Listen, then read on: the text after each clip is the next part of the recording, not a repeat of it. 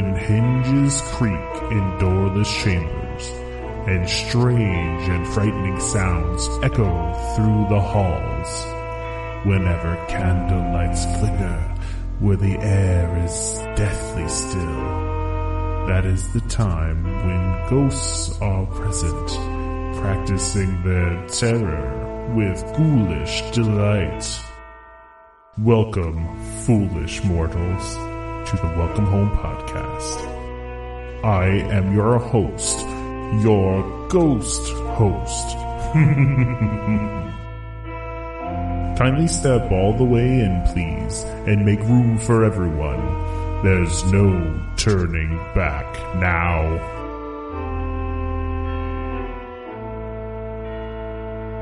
Hello and welcome home. Thank you for joining us on episode 66 of Welcome Home, a Disney Parks and Vacation Club podcast. I'm Tom. I have uh, Trevor and Damon here along with me. Uh, I, I know we're we're late on this one, so we're a day later than usual. But you know, glad that everybody's here. Like, like Damon said, Tom had to get uh, escorted off the Skyliner. I I was actually the one that posted that. Yes, that was Tom. Oh, is Yeah. that? Oh, I thought Tom was that joking you. himself, which is unusual. Yeah, no, I, I, I mean, I'm always joking about myself. so, uh, you know, yeah, that's, it was just, you know, wait, wait, you- to make sure that we all have to work on our, you know, Toastmaster stuff for this episode as well. What, what do you mean? So everyone's got to knock down their bad habits. I have to remember what mine were from the Oh. last from the last email and make sure that I correct them all. Oh, I'm a Toastmaster graduate, so that like hurts me. So I have to ta- work a little bit harder here. You're talking about like the verbal crutches, like, Yes, like, like, to- like, I- like, I'm- I'm Yes. going to they, do you know, a better uh, job um, and you know, those types of things. for all for all of our fans. I'm going. So you're to trying, you're trying to say we're going to be a more professional podcast that doesn't, uh, Oh, I don't care what you guys like, do. uh, I, yeah. I wouldn't go I don't far. care what you guys do. I'm going to make sure that that I up my game. Yeah, I, I don't think we're going to go as far as saying we're professional. I think Damon's just saying. I mean, we try to be. yeah, I, I felt like last time though, I could even understand where that was coming from. Like previous episodes, maybe not so much, but I, I agree. The last time it felt a little more, you know. But it's interesting. It felt a little more cozy, and I don't necessarily think that's a bad thing either. But you're right. Sometimes on the episodes, I'll speak to you guys like we're in the same room and we're having a conversation amongst ourselves. So I don't know if that's a bad thing. I don't think don't- it is. But Yeah, I don't think it's a bad thing either. Um, yeah, I, I just said um again. Do you know in the early, this is true in the early days uh, of the podcast? Well, I used to go back and edit out a lot of those those verbal crutches because it used to drive me nuts. So I used to go back and try to get rid of some of them because it was so bad. We used to do it a lot. We used to do it a lot more than we do it now. I would say. yeah. I just stopped listening to myself. That's also another solution, uh, where you just stop listening to the podcast altogether. I mean, I don't want. To I never listen to the that. podcast. So yeah, that's, I yeah, can barely make it through once. What are you guys crazy?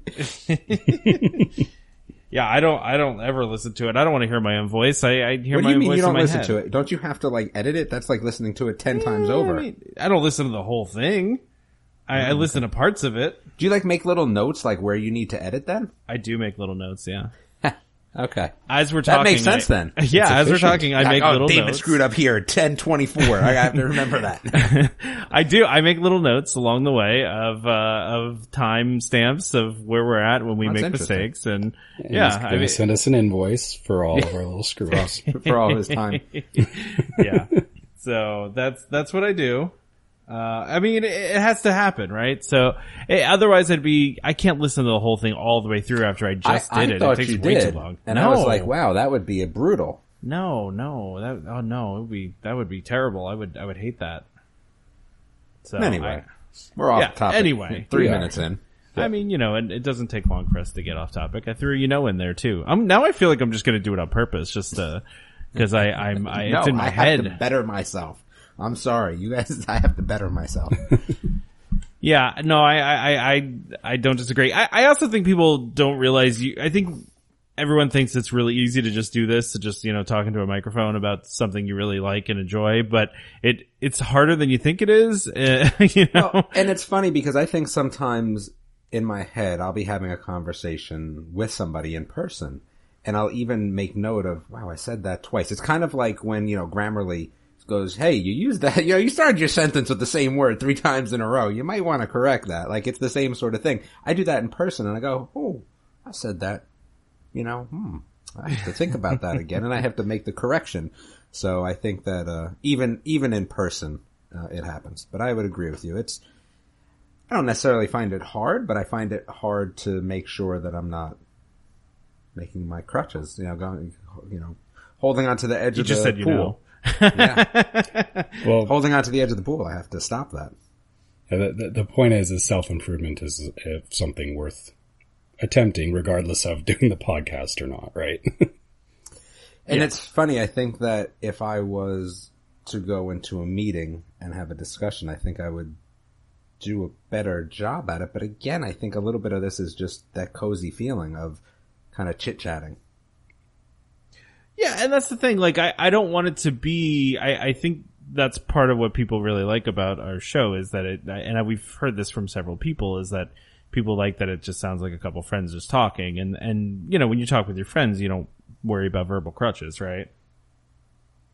right. Sure. On to Trevor, extra life. Yeah, there Trevor, you go, wanna Trevor. about- do you want to talk about your extra life thing again and plug that? Yes, I absolutely do. I, I made a post over, uh, or just before the weekend there, and, uh, thank you to everyone so far who has sent me donations. Uh, we, we really appreciate it. We're actually Wait, Tom, Tom, is the is the podcast donating to Trevor?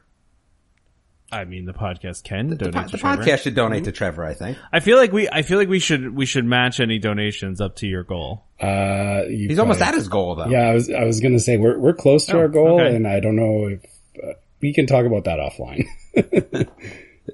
but uh, because of that, no, we are, we are actually really close to our goal and, and I think we might, uh, pass it this year, which I'm super happy about. And, uh, I just did want to say thank you to everybody who has, uh, donated, who listens to the podcast. You guys I saw are some of those people, Yeah. right? Like I, I found that to be like again, even for me, and I'm not actually even doing it. Trevor is, but I was like, wow, that is really nice that some people that just listen to the podcast and just listen to us donated, right? Am I correct on that, Trevor? Yeah, absolutely. And I think that's absolutely phenomenal. And thank you to everybody. Like I think that, like I said, it really made me feel good. And again, I'm not even involved in it. It still made me feel good.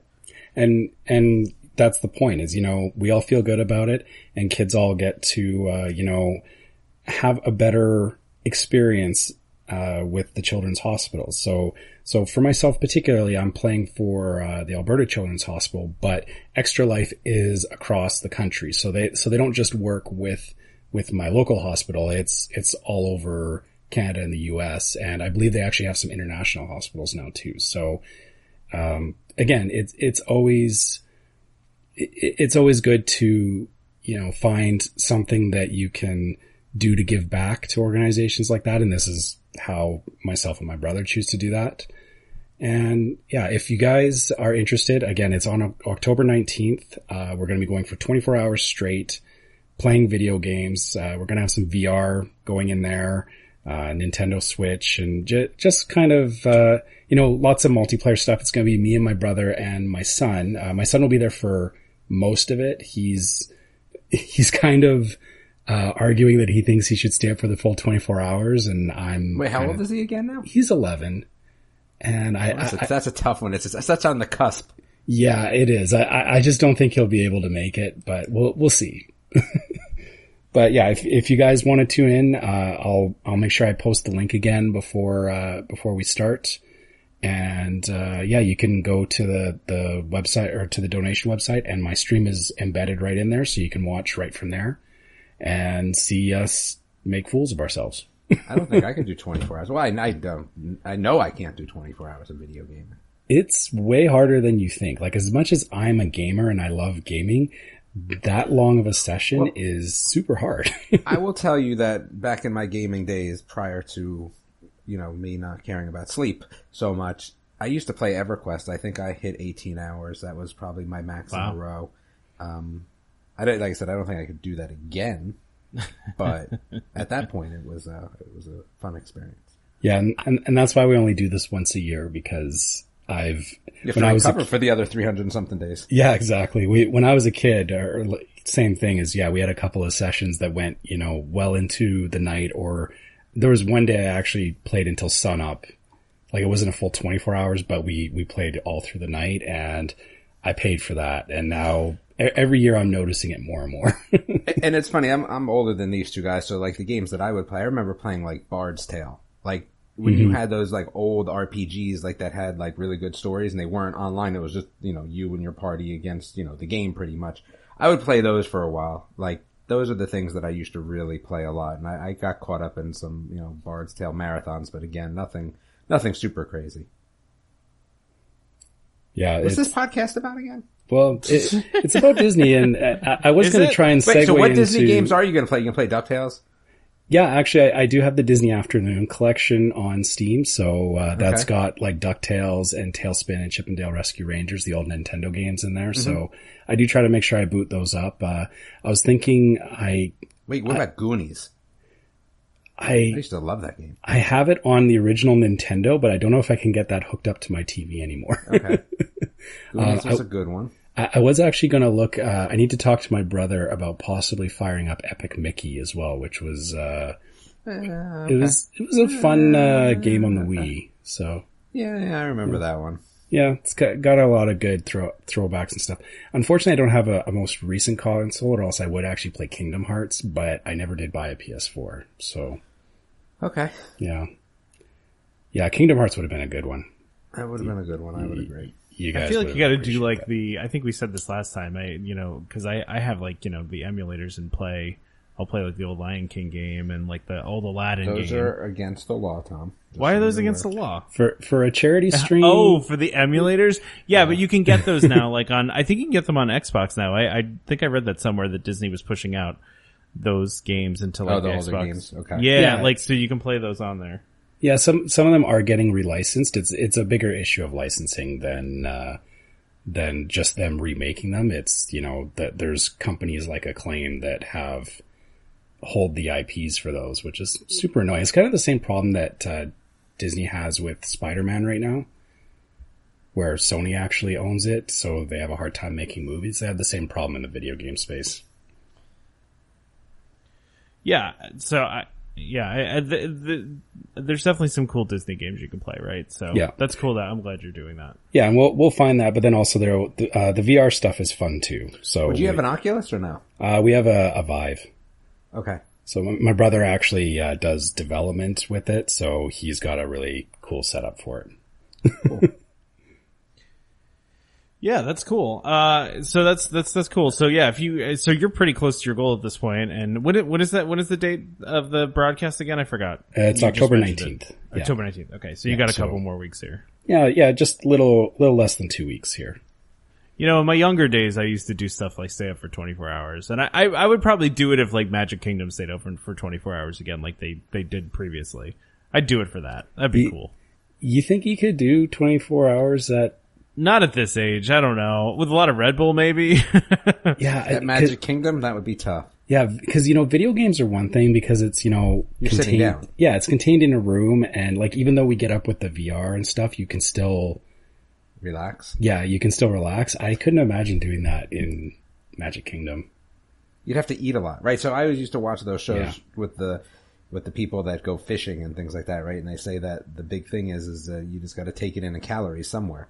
Right? Your body can handle it if you take in the calories. So a lot Yeah, of eating in Magic true. Kingdom. wow, we're all like dead today, huh? Churros and Dole Whip. we usually don't do this late, so I think it's just, you know, we had like a real like day today as Well, opposed I- to like a weekend day. So- Yeah, I, I, I think I think what's happened because I know Tom, you you just got back from your trip as well, right? Yeah, so, I'm so I think we're all kind of we're a little off right now. Yeah, and, The and episode that time forgot. Yeah, uh, people will still like it. It'll still be well thought of. Will it? Because Um, I actually looked at the list and go, "Oh, this one's kind of boring." right? There's Oh, not that's a lot good. on this one. Great. well, well, why don't we start with your bore you all. your trip because I, I think that's an interesting, a whole bunch of interesting stuff that I want to hear about. But don't ruin anything though. For Well, it's I won't ruin anything. It's funny though because I was I started I was thinking to myself, wow, this trip was really uneventful. And then as I started writing stuff down, I was like, oh, I actually did quite a quite a bit of things on this trip. So uh, those of you that, that checked in, uh, you know, and, and, I, I didn't post on social media as much as I usually do. And I, a couple people tried to find me for the hat, but I wasn't doing it every day on a consistent basis. So I apologize for that. It was kind of a crazy trip. It was a very different trip than I've ever taken. Uh, before it was, it was, you know, we're usually the two that are up early in the morning, there for rope drop and there till, you know, late, late at night, if not late in the afternoon. Um, but you know, some of the, some of the people that were with me, we were with a larger group this time and it was very different for us because we, we've really never done, uh, a large group like that before. You know, we, we've really kept it to a fairly small contained group. We've never had as many people as we had on this, on this trip and, and, you know, kind of navigating, the different ways that people kind of go about their days was was interesting. So um, we often on this trip did not get our start until like nine or ten o'clock, where we didn't get to the parks until like nine or ten o'clock. Um, you know, we had every intention of showing up at uh, Galaxy's Edge at at six a.m. and that just didn't happen. Um, one of the members of my party got strep throat in the middle of the, the trip. So that was challenging. Um, and then my wife had a family emergency and uh, had to actually leave our trip in the middle of the trip. She actually flew out of Orlando, uh, back home. Uh, so it was, it was kind of a crazy trip. It was, uh, it was very different than, than our normal trip. So, so I apologize to everybody for not posting on social media more. I, I know a lot of you were looking for, uh, the hat, uh, you know, thing that we normally did. I think I did a couple posts on it, but I, I didn't do nearly as much as I usually do. So. That's. Me and Trevor will pick up the slack. Yeah, we'll step up. you guys can pick up the slack. So, uh, so the first thing I have on here is IllumiNations. So I, I went to the last IllumiNations and this was a fail by me pretty hard. Uh, you know, I, I also, I didn't feel like lining up like an hour or two ahead of time. And obviously there were a lot of people uh, at the last illumination. So I ended up with a fairly bad angle of it. If you watch the live video I did, it's, it's not a great angle. It doesn't look good. So I, I but I, we tried our best. So we, we literally walked around for about, I don't know, a half hour just trying to find a decent spot, uh, to, to record it. So, uh, so that was great. It was really cool. It was a neat atmosphere, although it was raining and windy. I don't know if everybody got that from the video, but it was, we had great weather all week, but that was the one time where it was raining and windy and just kind of nasty out. And, uh, you know, at least, at least you didn't really, you know, see it on the video, but, uh, I felt bad for Illumination's last show that it was kind of bad weather, but, um, you know, the one thing that disappointed me, I've, I've seen IllumiNations, uh, during Christmas time and it, where they, where they go really all out with the fireworks and do some cool things on the lake. And I thought maybe they would do that for the last one where they, you know, they, they'd really do a lot more, you know, eh, more fireworks and, and maybe even, you know, have somebody come out that worked on the show for the past 20 some years and, and talk about it or whatever. But they didn't. They just did the performance and then it was over and it was done. And uh, that, that kind of made me sad. I, I was kind of hoping for a little more, but you know, it was a great last performance. It was, I'm, I'm glad I could be there for it. I had every intention the next night of going to Epcot forever. That didn't work out either. Uh, so I, I, put on my list here, almost dying. Uh, for everybody out there, uh, make sure you hydrate and you eat when it's 91 degrees out, uh, you know, 92 degrees out in Florida. Uh, I, I, uh, so I think I had heat exhaustion. I think that's what we, we kind of landed on what happened uh, we were all kind of dragging on, uh, our third day where, you know, everybody's feet w- w- was, you know, were hurting. My, my daughter was getting cranky. And so we decided to go back that early that afternoon with the intention of going back out that night and, you know, going to dinner. We had, uh, reservations at, at the Yachtsman that night. So we were going to go back to Epcot, uh, and, and, you know, check out Epcot forever after the Yachtsman. Uh, on the trip back, I was on the bus. I, uh, just standing there with my stroller when my vision started getting blurry, uh, and I, I, felt like I was going to throw up and I felt like I was going to pass out. And, uh, I, it was not good, not good at all. I, I felt really awful. And, uh, it actually, um, when we got back to the room, I took like a nap for like three hours, which I, I don't nap ever. I, I, my wife always says if you're napping, I know you're really not feeling well because I'm just, I, I'm not a person that naps. I just can't nap. Uh, and so I, I napped for a couple hours. We ended up canceling the reservation because that's also when um, one of my uh, one of my party members also, you know, was really feeling sick with strep too. So that was that day was kind of a mess. It was not a not a good day for us as a group. Uh, I I, I wasn't feeling well, and then uh, you know another member of my party wasn't feeling well. So uh, so that was that was that. I don't know if anybody else has ever you know gotten to that point before, but So actually on our first trip when we, we did it about the same time as this, like end of September when we had to reschedule due to the uh, hurricane, I had, uh, the same thing happen.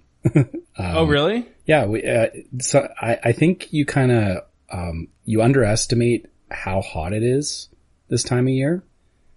And, or at least I did. And yeah, same thing is I, I ended up spending an afternoon, uh, asleep in my, in the hotel room because I just totally overdid it and I didn't have nearly enough water.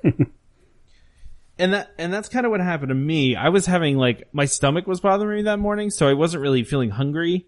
And I guess along with that, I just wasn't drinking water, even though I usually keep very hydrated in the parks. So that was not good. yeah, don't do that. Yeah, exactly, exactly. Yeah. Yeah, no, I, I get that. It's, it's, it's an easy thing to do because, um, yeah, especially if it's really hot, you don't realize how quickly the, the water escapes from your body. Yeah, exactly. so well, hopefully it got better after that. Uh, yeah, it did. Uh, We actually, luckily, the timing was good on it because we had a pool day uh, scheduled for the next day. So uh, I was feeling better the next day, and then my my sister who who uh, got strep, she actually went to urgent care and uh, got some antibiotics, and she slept. I, she I think she told said she slept twenty hours. Uh, you know, basically that day, she slept the entire day, which really helped quite a bit. Um, so that was good. Um, uh, food and wine was was fun. Uh, we did we definitely had a good time at food and wine. Uh, I, I didn't eat a ton at food and wine. I didn't didn't eat nearly as much as I wanted to. Uh, but I did have a couple really good things there, and, and we tried some different booths out. The there was uh the Brazil booth had this really good cheese bread that was really good. It was just like a pocket of like dough filled with cheese that was pretty delicious. Uh, I also found myself though just going back to like you know just going to the bakery. It gets in France. expensive though too. It does, but I had I had some Disney gift cards, um, and then I also had like a rewards card from my Disney credit card that had like three hundred bucks in rewards, you know, money on it. So that was my food and wine money, you know.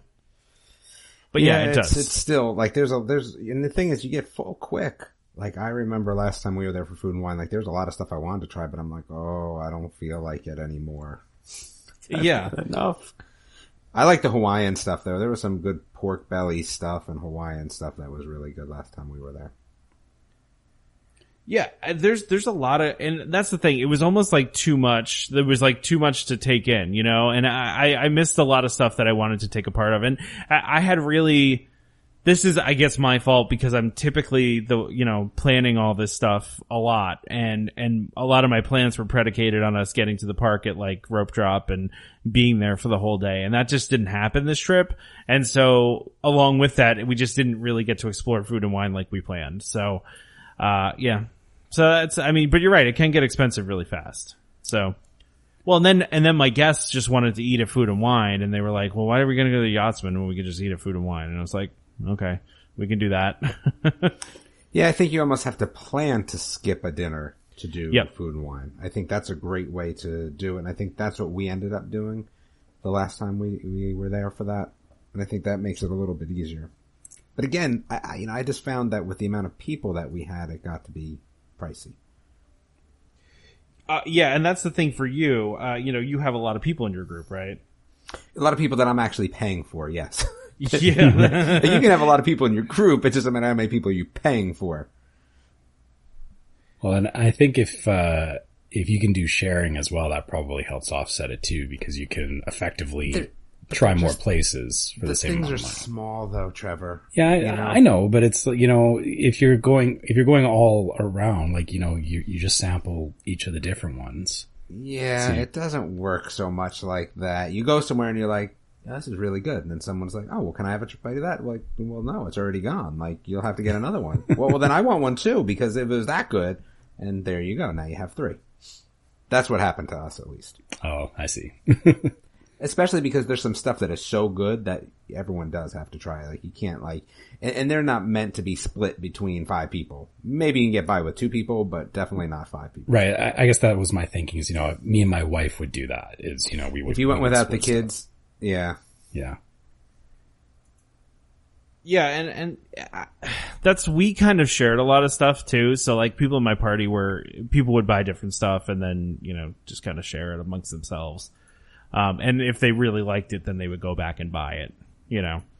So that was that was good. It was I mean it was fun. We had a lot of fun. I I had some good drinks there that that were good. Uh and and I actually went back to that was the nice thing about having my parents there is that uh you know with my daughter there they were like, "Well, we don't really want to go back out at night. So why don't you just leave the kid with us and you can go out uh and you know and and do whatever you want." And that was kind of cool. That was that was kind of fun to get my wife and I, you know, to for us to go out by ourselves to the parks uh, you know, that hasn't happened obviously since my daughter's been born. So that was, that was kind of nice to have grandma and grandpa there to, you know, to, to watch the kid, watch the kid while we went out to the parks and, and did some stuff. So, so that was cool. So I saw Epcot Forever uh, a couple days later uh, after my uh, my parents wanted to watch watch my daughter, so we went and we watched Epcot Forever. When I got there, I devised. Okay, first of all, let me talk about Food and Wine because how we got there. We actually went to Food and Wine to do the second time we went to do it. We did it on our Hollywood Studios day. Uh, and we just decided we were going to take the Skyliner over there. Well, it's like, hey, let's take the Skyliner over. Let's try it out, right? Uh, and, and so we, we decided that's, that's what we were going to do. So we left Hollywood Studios on the Skyliner. It was awesome. Ton of fun. Uh, really cool views. It was just a neat, it was quiet and it was just kind of a peaceful ride. And we, we just really enjoyed riding on the Skyliner. It was a lot of fun. Uh, it, it, it was even a little windy when we were on it and we didn't feel them rocking back and forth or anything. There was no, and my sister's afraid of heights. She, she won't even go on Soarin' because of the heights and she was not bothered by this at all. Um, now we didn't stop at all you know, so we, we, at no point did we stop on the line. So maybe that would have changed things if we had stopped. But I mean, it was a lot of fun. I, you know, we had fun. It's, it's, you, you come out of the, the station pretty fast, even though these things only go 11 miles per hour. They, you know, it feels a lot faster than that. Uh, it, but it's, it's a lot of fun. They're really cool. I, I really enjoyed riding in them. Uh, we, we rode in them several more times. In fact, on our last night, we just decided to take a ride over to the Caribbean Beach Station and then just come back again. Uh, coincidentally, this was also the night where they, they had the issue in, in the, uh, where, where they had to evacuate them. We were not on that line, uh, but, but, and obviously we were done a lot earlier than that. Uh, but you know, everybody's seen all that information out there about this, uh, which, you know, really, really stinks. It's kind of a bummer because they were a lot of fun to ride and, uh, you know, obviously it's bad timing. Uh, they, you know, they just, they just launched and something like this happens. So I'm assuming you guys saw about this, right? Oh yes, I, I I think it's better that it happened now instead of in the middle of the summer, and also the fact that I mean, not not to discount that you know, yeah, people were stuck, and I guess a couple of people did end up going to emergency for injuries, but if this was in the middle of the day, in the middle of the summer, this whole situation could have been a lot worse. So, well, and that's uh, kind of what I my feeling about it was more that it's it's almost like it was a negative for the the only people this was a negative for were the people that were stuck in it. Because this this means they're gonna I mean this was good for them to to see that you know to go through the evacuation procedures because they can you know improve on those right? And and be better about them. You know it's it's one thing to practice these things but to do them in, in you know to actually do them is is another thing. Uh, but I mean, it's also good, you know, that they have this issue now so they can figure out what's wrong with it and make sure that it doesn't happen again. Um, and I actually, I actually reached out to uh, a guy that's a, a, gondola expert, and he didn't really want to speculate on what the problem was. Uh, he said it could have been a couple different things.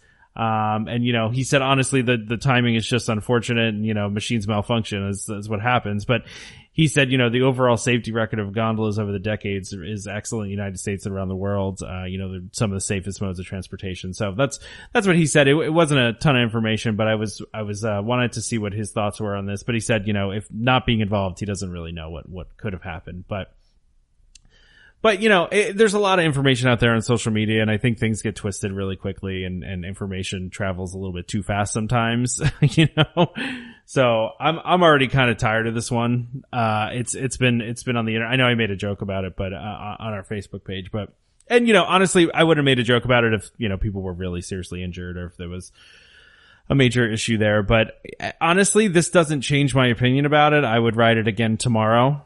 I mean, honestly, I would. It's it's these things uh, happen, and this this has I been mean, open. it's, it, it stopped, right? I mean, let's be Yeah. honest. That's what happened.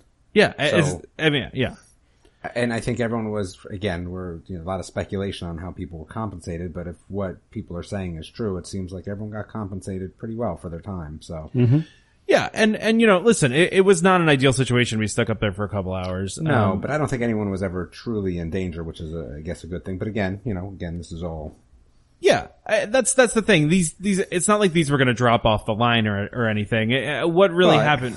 You know, the But- problem is, I guess, if somebody was stuck up there and had some sort of panic A attack, panic attack, be- exactly. that would be more of a problem. So I, I agree with you though, Tom. I think that it was good that, you know, again, no one was, from what we know, no one was seriously injured, but they were able to kind of go through the motions of, of you know, dealing with it and then maybe getting a little bit better at it for next time, if there is a next time, which hopefully there's not, but I agree. I'm going to be riding them as well.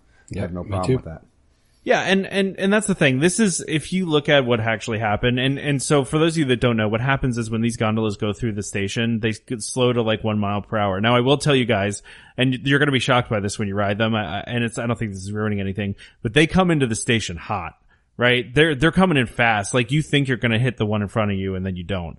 But that's not what actually happened here. So they, it, it turns out the, the four that were in the Riviera station were already stopped based on you know the accounts that were are, are out there about this. And the and they restarted the system and the first one in line didn't move but the ones behind it did. So they all just kind of collided into them from behind and you know that that's what caused the issue. So like i said I, I think it's good that they this happened early so they can figure out what what's going on and and make sure that it doesn't happen again. It kind of seems like a freak thing that you know, they couldn't have anticipated. I, I, cause I saw some people online too talking about, oh, they should have tested these. It's like they, they tested them for like two months. You know, you can't test for everything. You, you can, you can, uh, you know, run through every scenario you can imagine. And, and you guys know this being in technology, you always, you come up with testing scenarios for software you put out and, and you try to cover everything, but you know, there's always something unforeseen. And, uh, I, it's the same thing with a, a major, you know, ride. I mean, they had all sorts of problems with, uh, Flight of Passage when that first came out because they, they, I think that was due to the, uh, ride vehicles overheating. Um, and you know, these are, these are things that they're going to figure out. So I, I am, like, like you guys said, I'm not deterred at all, uh, by writing, in the, riding these, uh, from writing these because of this issue. I, I think it, uh, Disney's going to figure this out. Obviously they don't want these kinds of things to happen and, and they're going to figure it out and they've invested a lot of money into the system. So they're, they're going to make sure that this thing, uh, works consistently. So. But my overall impression was great. It was not hot inside the cabins. It was an excellent breeze. It felt very good. Uh, it- I mean, I don't know how it would have felt if we were stopped. I will say, so to go back to Epcot Forever, I came up with the bright idea of let's watch Epcot Forever because we're at, we're at Epcot. We're at the World Showcase. I'm like, let's stand on the bridge right by France, you know, so right by the Skyliner. Let's stand on the bridge, watch Epcot Forever, hop on the Skyliner, go to Hollywood Studios and catch the Star Wars show at 10 o'clock. So it was, I'm like, let's do this. Let's try to make it happen, right? Let's see what happens. So, you know, Epcot Forever goes. I really liked it. Um, it's obviously a temporary show, but it was filled with fireworks. Uh, very nostalgic for people that love old Epcot. Like I feel like, like Damon, you would like it just because it's like all old Epcot stuff. I mean, you know, they had Kitchen Cabaret stuff in there. That you know, there's Horizon stuff in there. They, you know, uh, uh, Dreamfinder stuff in there. It was all cool stuff from like classic Epcot. Uh, and there were a lot of fireworks and the, the lit up kites were actually really cool. I, I, I remember people were making fun of the whole kite thing, if you guys remember when that came out, but they were actually a highlight of the show. I thought they were very cool. Um, so we did that. We watched the show, 915. You know, everybody's bolting to the Skyliner basically to go back to their resorts. You know, it's huge crowds going back to the Skyliner. Uh, so there's a line in front of us. I'm going to say a couple hundred people maybe in front of us waited for 10 minutes for the Skyliner. Awesome. Like, cause they keep moving people through. So it, it, it moves fast. But the only time we experienced a stop the whole trip, uh, you know, all, I think six or seven, you know, six or seven times we rode on the guy, uh, gondolas on the Skyliner was in this station at this time because the, the, the uh, cabin in front of us a kid, this is kind of funny, but also awful. A kid threw like a souvenir cup out of the doors right as the thing was about to close its doors. And this father decided in a, in a last, you know, second, second decision to jump out of the doors to go and get the souvenir cup Oh, and boy. stop the whole system. so if you're ever wondering why it stopped, it's not always because it's broken. It's because people jump out of the doors sometimes. so It's like the guy getting his phone after he dropped it on uh, Big Thunder. yeah, exactly. It's the same thing. It's like Don't do I- that. I, was saying like just let it go, man. This is a lesson now for that kid. You don't throw your stuff out of a out of a moving vehicle. And now you know now you don't have that anymore. so but he obviously thought the split decision was to go and get it. So I I just thought that was kind of funny. I mean, it was only stopped for like, you know, 30 seconds that he got him back in and they they continued it on. But I, I did see them stopped a couple times, and I, you know I can't tell you the reasons why they were stopped. But I, again, I, I think it's it's the first week it was open, right? So there's some choreography that they got to work on here, and there's there's definitely some you know it's it's a learning experience. They're going to get better at this, and they're going to stop a lot less. But um, again, like I said, my overall experience with it was great. I thought it was fun. I would ride them as a ride, like I do the monorail, and I, you know I'd do it a million times over. So. And by the way, we made it just in time for Star Wars Galactic Spectacular. We we literally got to the front of the theater with like five minutes to spare. So. And the comments in my group, my sister actually said that she's never going to take a bus again. She's going to stay at Caribbean Beach next time she goes and only go to Epcot and Hollywood Studios. That's how much she liked the Skyliner, especially over the bus. So After my last stay at Caribbean Beach, that's very bold of her to say that. she doesn't know any better. She's not really a Disney fan, so she doesn't really know. But anyway, anyway, uh, so yeah, so that was great. Uh, you know, we ended up canceling most of our uh, uh, dining reservations. We only ended up going to Sanaa, Whispering Canyon, and Sci-Fi Dine-In. That was it. Everything else we canceled. Uh, because we kind of, and it was kind of freeing actually. I kind of liked not having dining reservations. We kind of just did whatever we wanted to do. We got room service one time. We went to the quick service at Jambo House one time. I mean, it just kind of was nice. It was, we kind of did our own thing, but Sanaa was amazing. I will tell anybody out there that's about to stay at Kidani if you book Sanaa, uh, just so you know, they are doing a lot of construction at the resort right now. And, uh, that you can't actually see out of the windows from Sanaa right now. So, which is a big selling point of the restaurant is that you sit by the windows and you can see the animals. The, they're blocked right now, so you can't see any of the animals. I don't know how long this is going on for. I'm just telling you that's what it looks like right now. We didn't hear any of the construction, but you know, it was, it was there. So just an FYI to anybody that has Sanaa reservations over the next, you know, I don't know how long, couple months maybe. So that kind of stunk. Um, we did Amazon, uh, now, Amazon Prime now for our food order. Um, it worked out okay. Uh, we, I, I got frantic phone calls from them because somehow my name didn't end up on the order. I don't know how that's possible because my name was on the order, but they wouldn't deliver them to Bell Services without my name. Uh, and there was some confusion there. So that was a little weird, but it works well. I, you know, if you have Amazon, it's good. Uh, and then Star Wars, I don't want to ruin anything about Galaxy's Edge because I know you're both are going there. Suffice to say, I thought it was awesome. I thought it was a lot of fun. Uh, we didn't stay there for a ton of time, but the ride was a lot of fun. Uh, we, you know, obviously waited standby. The wait time was 50 minutes when it was posted, but it took us about 25. So that was great. We did rider swap. Bad, bad rides usually go quick. You haven't even been on it yet. By the way, everyone talks I'm not about how, over that. I mean, everyone talks about how hard it is to fly the thing. It didn't seem that hard for the people that were flying ours. They didn't seem to know what they were doing at all, and I feel like they weren't crashing into stuff constantly. So, You had all adults, right? uh, yeah, I don't think there were any kids in ours. Gotcha. So that's probably why. Good But thing. I was, I didn't get to fly. I was, uh, I was a gunner and the other two people in my party were engineers. So none of us got to fly, but I will tell you the queue is, is worth waiting in line. It's a really cool queue line. I mean, seeing the Millennium Falcon in person was pretty cool. Uh, the shops are very cool. The, de- I mean, the details are crazy in that place. Yeah. I'm excited for the new ride, but the details are nuts. So Now, did you have a chance to use the Play Disney app at all while you were there, or no? So I started messing with it and, you know, I, didn't I didn't fully get into it. There's I saw I saw all these QR codes around, but I didn't really mess around with it. So I I, I wanted to though. It, it, just was because I I you know was dealing with my daughter and and didn't really have a, a whole lot of time to to do it. But I I kind of wish I did. It, it looked like it was it would would have been fun to play around with, and we kind of felt like we were in a not necessarily a rush, but we had like fast passes coming up and you know, we, I, like I said, I, I had planned that day based on us getting there at like, you know, early in the morning. I, I wanted us to be there at six, but I think we showed up at like nine thirty, or no, maybe nine o'clock. So we're three hours behind schedule, you know, and, and I know, um, the, all of my party really wanted to go on Tower of Terror. So that, there That's was fair. that. And that was what the fast pass was. So it was like, all right, we kind of gotta get, gotta get out of here now. Um, but we, we did some pictures there. We, you know, like I said, we wandered around. We, we had some food there. Uh, so that was good. We, we, we enjoyed that. It was, it's a neat, it was, it was, it's a really, really cool land. I, I really liked it. It was very highly themed and, and really, really cool. I, I could have wandered around there for hours just looking at the details. So. So yeah, I, so that was, uh, that was mostly my trip. I also just wanted to throw in there the automated photo boxes. Uh, you know, we talked about these on the last episode. My, uh, sister and her boyfriend did, uh, a, used a couple of them, uh, over at, uh, Launch Bay and the pictures came out great. so, I mean, we got the pictures and I was like, wait, this was, I said to her, I was like, wait, this is one of the photo box ones, right? She's like, yeah. I was like, what?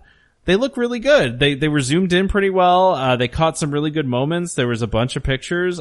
I, I mean, listen, I don't want to like say anything bad about anybody that has an issue with the photo boxes.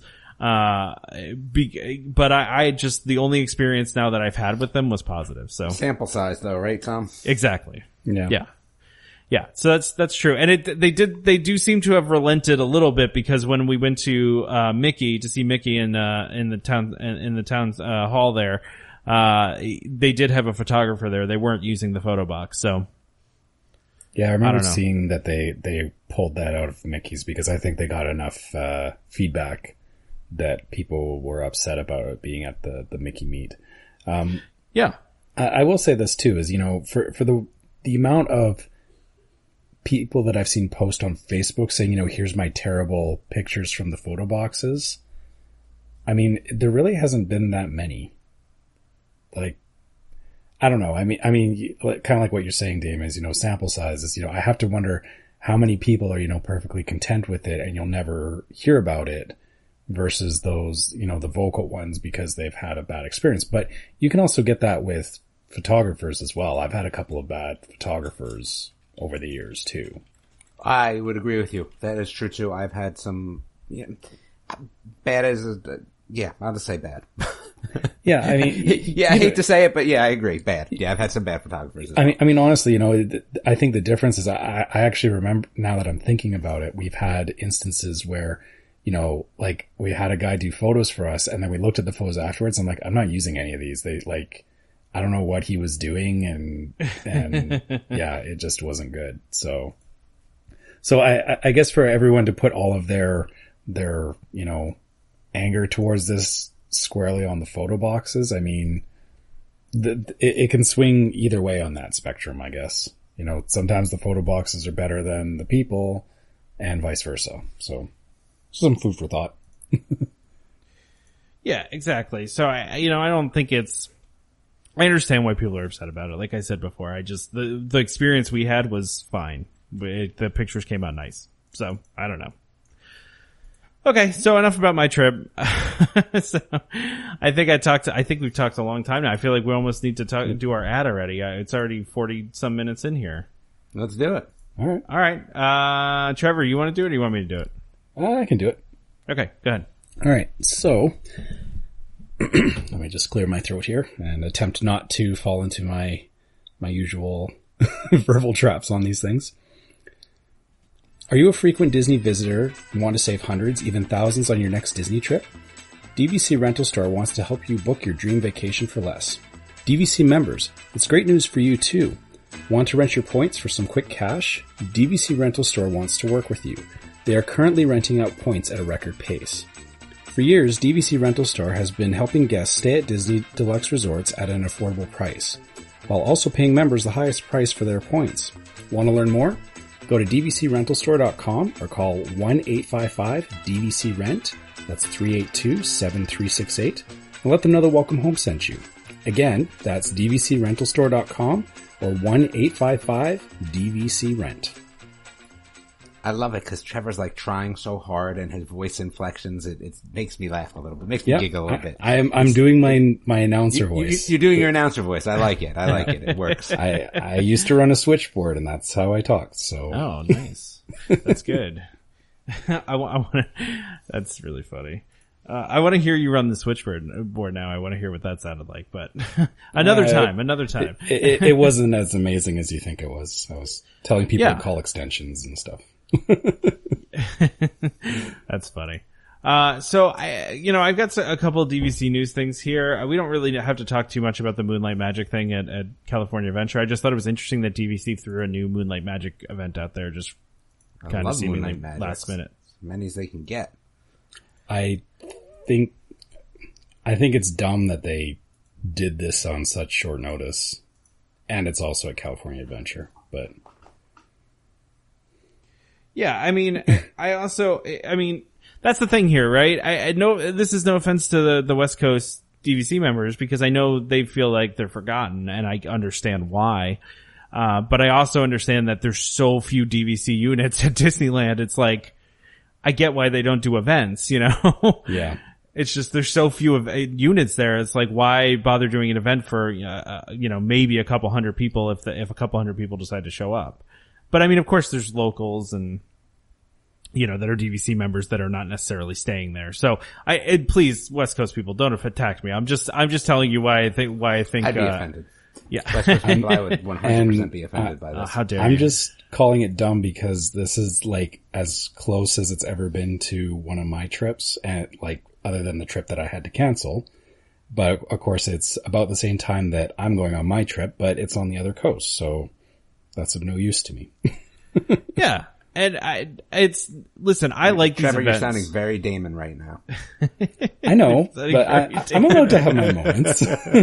sounding very Damon right now. No, I, I listen. This is I, I like these events. I think it's cool. I just I, Hey, listen, if a few hundred people show up, then they won't run them again, right? And if they're packed like they probably will be, then they'll continue to run them. I mean, the, the numbers speak, so. that's that's true. Yeah, that's true. Yeah, I I, guess- haven't gotten. Go ahead. Sorry. I I was gonna say, yeah, I guess the fact that they are squeezing in more of them here does say that they are popular enough. That's Yeah. true.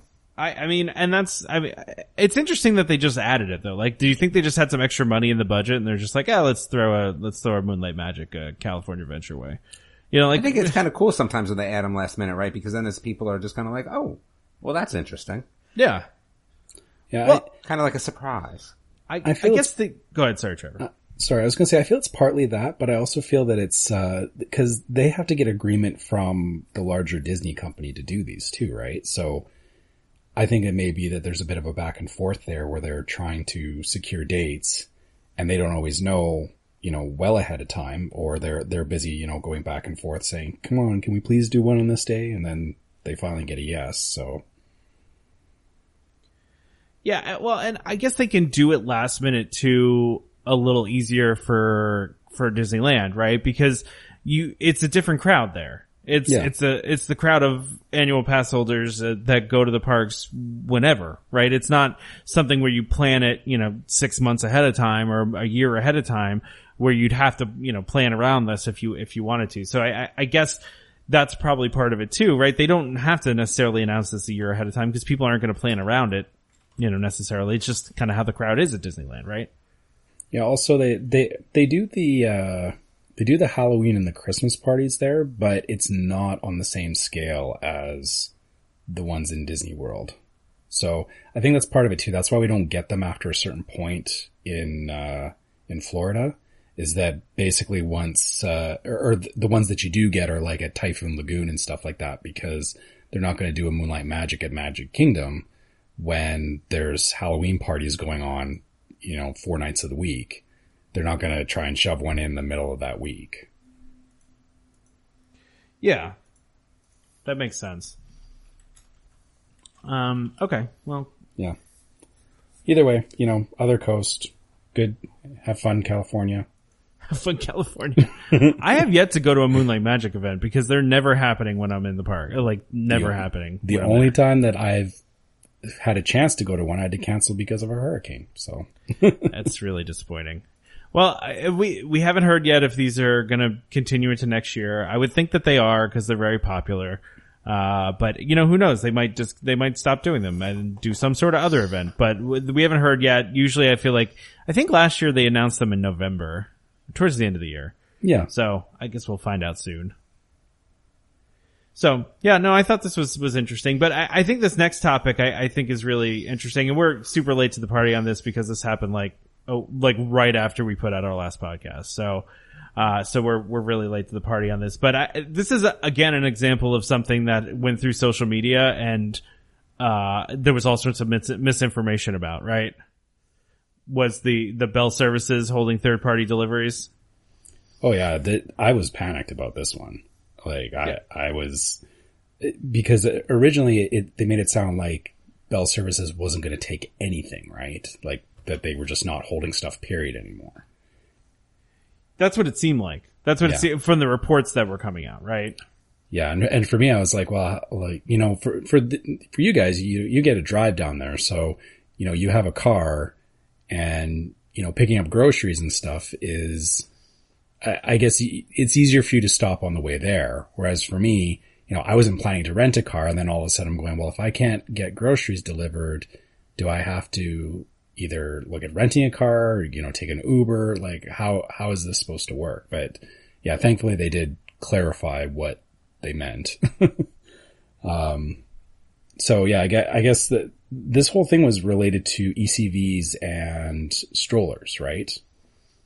And wheelchairs and things like that. And you know, this Yeah. is something that we have to get each time my mother's disabled, so we definitely have to rent them. And I'm going to tell you that the last few times that we've rented, um, which have not been through Scooter Bug, we've been through some other companies, we've run into problems. It's either the battery here or this there, and then what ends up happening is is that you know we have to go back to the resort to get another one or wait for them to do this. And I'll be honest with you, while this seems like it's a little bit more expensive, you know, to go through Scooter Bug, I don't think the cost is all that prohibitive in terms of, you know, comparison to the other companies. And I'm actually okay with this. Yeah, it's going to cost a few extra dollars, but I think that the fact that you have something that's a little bit easier to deal with in terms of problems, you know, there's one exclusive company I I think is going to make it a little bit easier. I think. I I mean, that's the way I look at it. I think the other thing that's kind of nice about it too is that, you know, one of the things about the buses, I'll tell you, you know, getting them on and off. And again, you know, we have to deal with this, especially because my mom needs it. There's nothing we're going to do about it. It is what it is. But having the same company, this is going to push people more towards this, towards the same company because they, you know, have to be there for drop off of other companies. And again, it doesn't look like the price is that much difference that people will want to do that. It's going to help because if everyone is using the same type of scooter, it's going to make it easier for the bus drivers. It's going to make it easier for people. It's going to make the process, I think, easier across the board in terms of, you know, bus, even gondola, you know, transfers, all that sort of stuff. That's my take on it. But since I'm going to leave these guys because I'm exhausted today, I'm going to go through the rest of the items here real quick and then they can speak on them however they like. So what else we got here? Um, Disney Visa card holders, 40% off Riviera, cash bookings, don't care, not going to book there. um, oh, this, this, this. Even for trackless- cash? But why? Why would I? I'm going to buy more points, so why would I need to do cash bookings at Riviera? I just, I don't think I will. I mean, it, it's a good deal. I mean, but it's, you know, it's not going to affect me much, but I guess a good deal if you have a Visa, you know, card. All right, let's see. The recent patent applications showing new user controlled trackless attraction system. Ah, dude, it looks kind of dumb. I'm sorry. I don't care. It does, again, I'm all about like big rides and this looks to me to be like, I don't know. I'm not big about it. The Epcot Experience Center. It would be great to see some things refreshed, but overall, this is not my this is not my Epcot, right? Like my Epcot starts further further past this. It starts in the countries, and then this last one just irks me to no to no end. And, and I guess, oh well, that's not the last one. So the archive the USBs for PhotoPass for thirty four dollars. Like last time I checked, I can get a USB for a lot cheaper. And why do I need this? I just download everything when I get home. It just makes no sense to me. So again, I guess for non technology people, but like it's expensive four dollars. Like you know, fifteen dollars, maybe I can get on board with it. But darn, I could buy a USB stick for like five dollars. Now, number ten. Oh, just in case you know, we actually have these numbers. So number ten is the new plant based vegan menus. I think this is great. I'm not actually vegan, but like, it's funny. I think I'm trending that way for some reason. Maybe vegetarian. I'm probably trending Yeah. that way.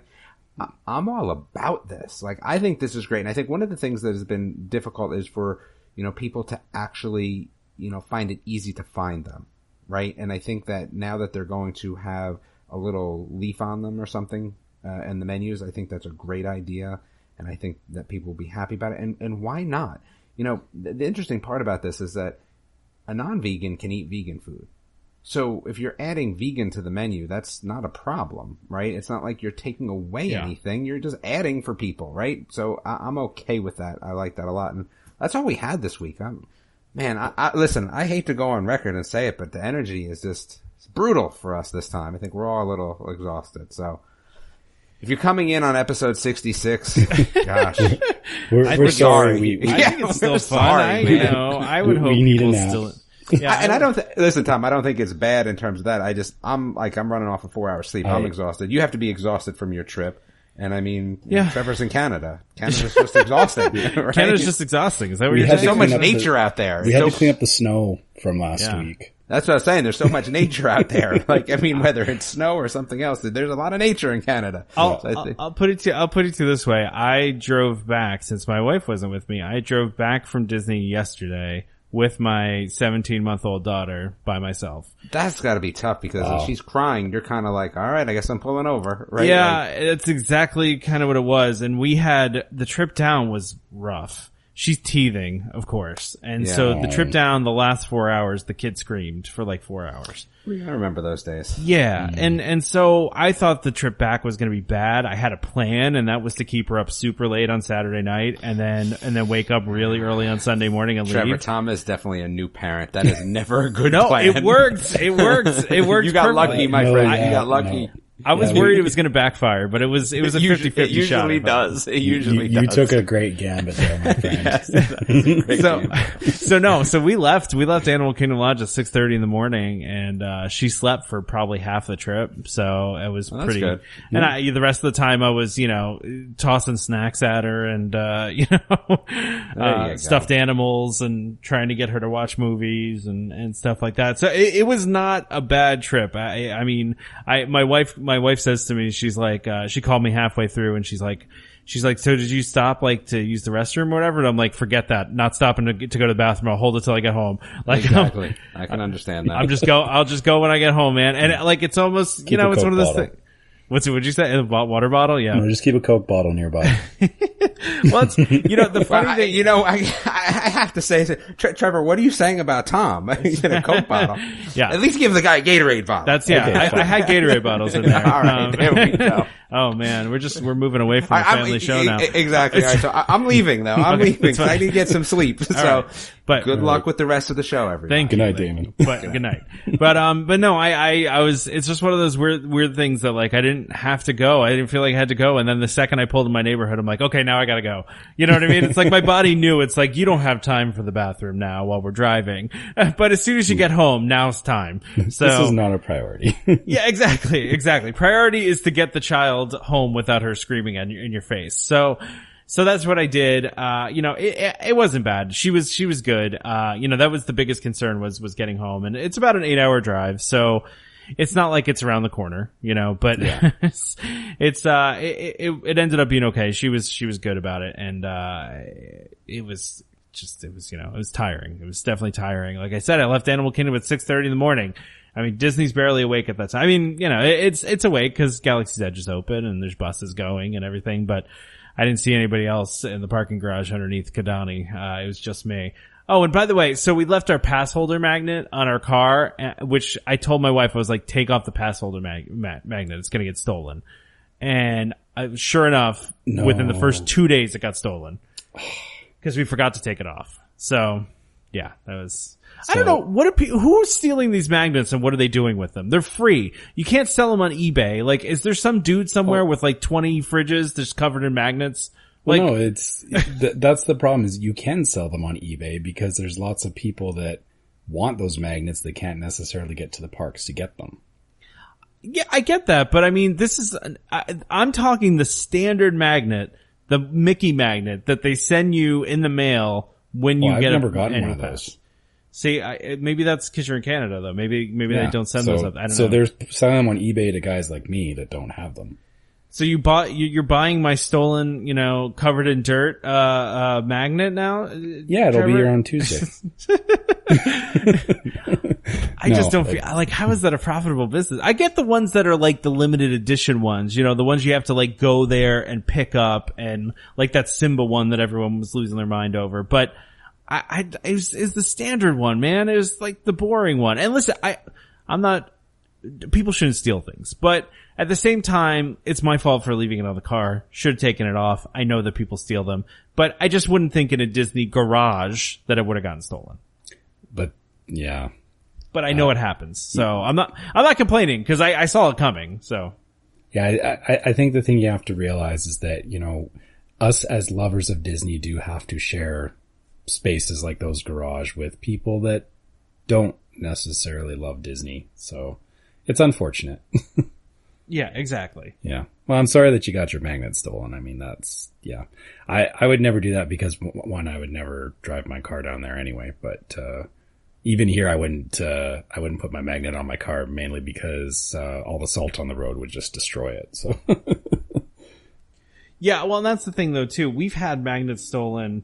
Uh, you know, we've, we've actually had them stolen here, you know, at, at, at home. So, uh, yeah, it, it's not like they're, they're, it's only at Disney that it occurs. It occurs in, you know, anywhere, but it's just weird to me that someone would think to steal something off the back of somebody else's car. Really yeah, I, odd. I I agree that that's a weird one to me. It's like, yeah, I, but I, I think here it's also a little bit harder because like I said, with the salt and everything, like in the winter, the cars are, you know, you don't want to touch the car. It's gross. So I, I Yeah. think it happens less because of that. But then yeah, the trade off is anything you put on there, you pretty much accept is going to be damaged by spring. by salt. Yeah. Yeah. How did we get talking about this? I don't even know. I, Well, you had your magnet stolen. That's how. yeah, because my magnet got stolen. Uh, Should we go back to where we were before Damon Yeah, went on let- like a crazy uh, rant? So, yeah, before his bedtime rant. So yeah, before his bedtime rant, where he goes through all the topics of the show and then we relitigate them as we go through them. yeah. so were we on the Bell Services thing still? Is that where we were at? We were talking about Bell Services. I, I don't know. Was there anything else we needed to cover on that? I'll, I'll say this. I, I always see not everything is a money grab, right? So a lot of people are Yeah. like, oh, because Disney made this a preferred provider. Now it's, you know, it's because they're getting paid by it. Sure. Probably are. But it's also a liability thing too. I, I'm sure that's, that's another thing. It's getting, it was getting a little probably out of control that they're getting, that they're having, Bell Services having to handle all of these different strollers from all, uh, I mean, scooters from all these different companies. Uh, you know, I, I, I can see it being a lot easier and operationally, you know, a lot more efficient to just have one company that is, that, that they're dealing with. Yeah, and and I guess now that you mentioned that, I'm thinking about you know if, if somebody drops off a, a scooter and then it goes missing, and then the company is saying you know, you know Disney, you had this, why like. Yeah, I mean, it, it- it's messy, right? Like, I, I, you're right. I think it's more about streamlining than necessarily money grab. Because if it's all coming Yeah. from the same place, y- you know who you're dealing with, right? Yeah, exactly. yeah. And that's that's what I was thinking. I mean, I'm glad the groceries are not affected, I- and I, I do me feel too. bad that if, if anybody, I know you do, right? I, and I do feel bad if anybody is affected by this. Uh, that it, if this is going to mess up anybody's plans with you know their their uh, you know scooters and and wheelchairs and things like that. I I, I hope it doesn't. Um, you know, I, I just, I, it seems like you're still going to be able to get from those companies. It's just gonna, they're going to have to work out a new method of getting them to you. That's just kind of what it seems like. Yeah, so so the the trade off, the, or the larger trade off with this that we're talking about is that if you bu- if you book through Scooterbug, they will drop off at Bell Services because they have an agreement with Disney. Any other company, which th- there are a bunch of other ones there, is that you have to be physically there to receive it. So they, so if you, you know, for myself, I, I think about, I'm kind of that use case where, you know, we're coming from a far distance. We would want to book a scooter and, you know, have it waiting for us there. That's a lot harder when, uh, when you when you can't have it sitting at Bell services. So then I would either have to make sure that uh, that the scooter drop off is at a time when I'm there, or I have to take time out of when I would normally be going to a park or something to come back and get the scooter like the day after I arrive. So yeah, it's, it's a little bit more inconvenient. It's not stopping people necessarily, but I can see why, you know, that taking that time out of your vacation is enough of a deterrent to say, I'm not going to deal with any of these other companies.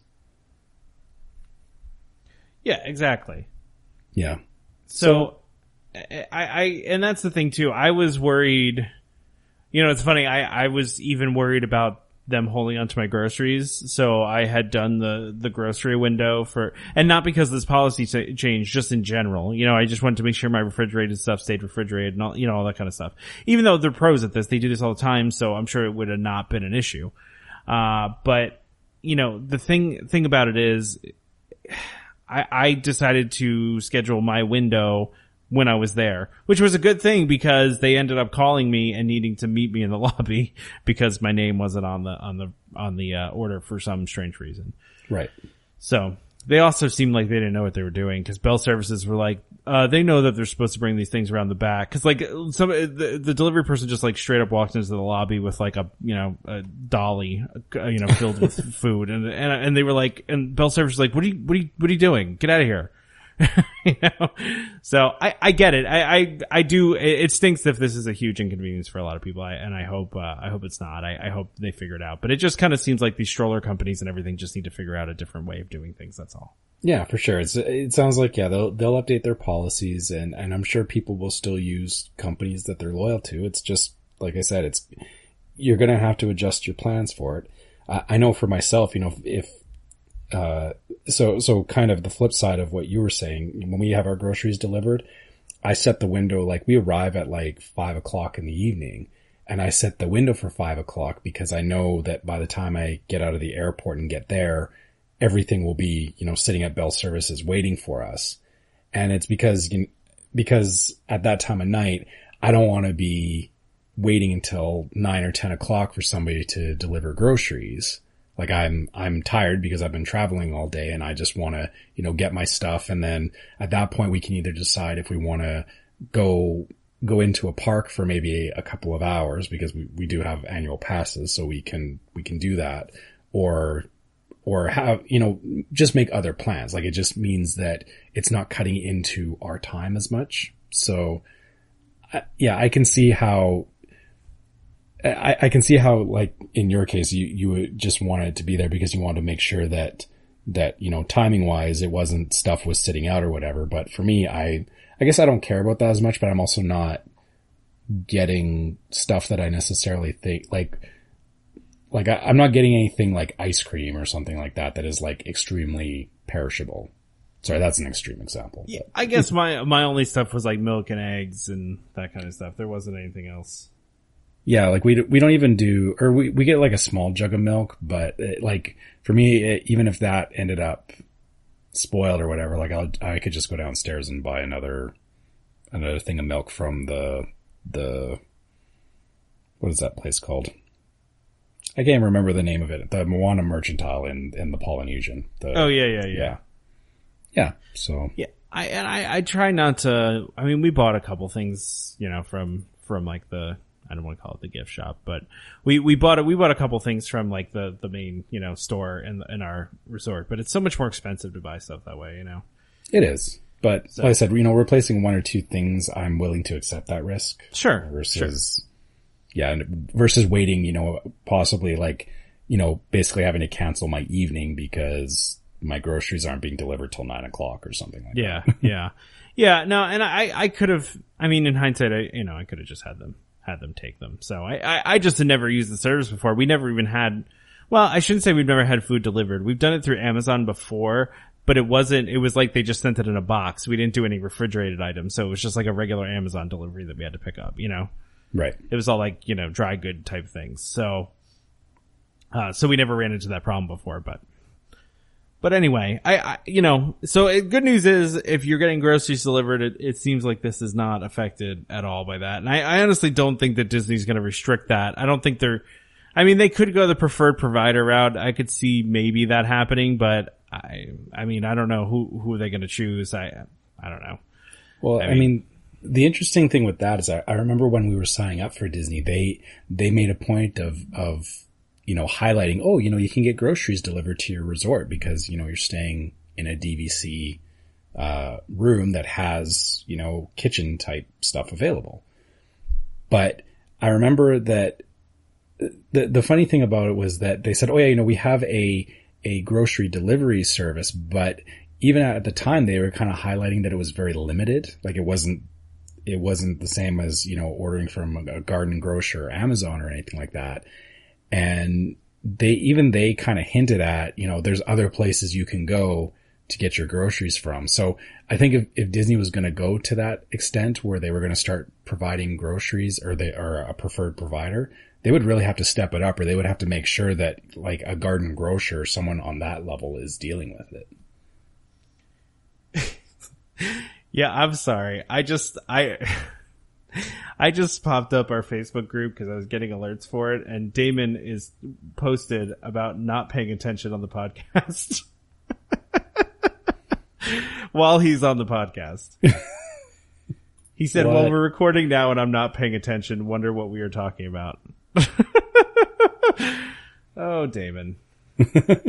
I'm sorry. I, I, I, I was listening to you, Trevor. I promise. I, I know. I, I, uh, I just, I just kept seeing all these alerts pop up on my phone and I had to see what it was. And then sure enough, there it is. Damon's posting stuff while we're recording. So that's, that's pretty funny. So if you're not a part of our group yet, this is the kinds of things that you're missing as, uh, Damon shenanigans on our group. So. Okay. All right. Okay. Why don't, why don't we try and finish this up before? Okay, I'm I'm g- I'm I'm good. I don't have anything else to say about this particular Okay. thing. So, um, but I I do I do always I I feel like I should like want to always caution just people like when these initial reports come out. It's like let's wait to hear from Disney before we freak out about stuff. Like let's put down the pitchforks and the torches and let's just wait to hear what actually is happening before we all freak out about things. You know.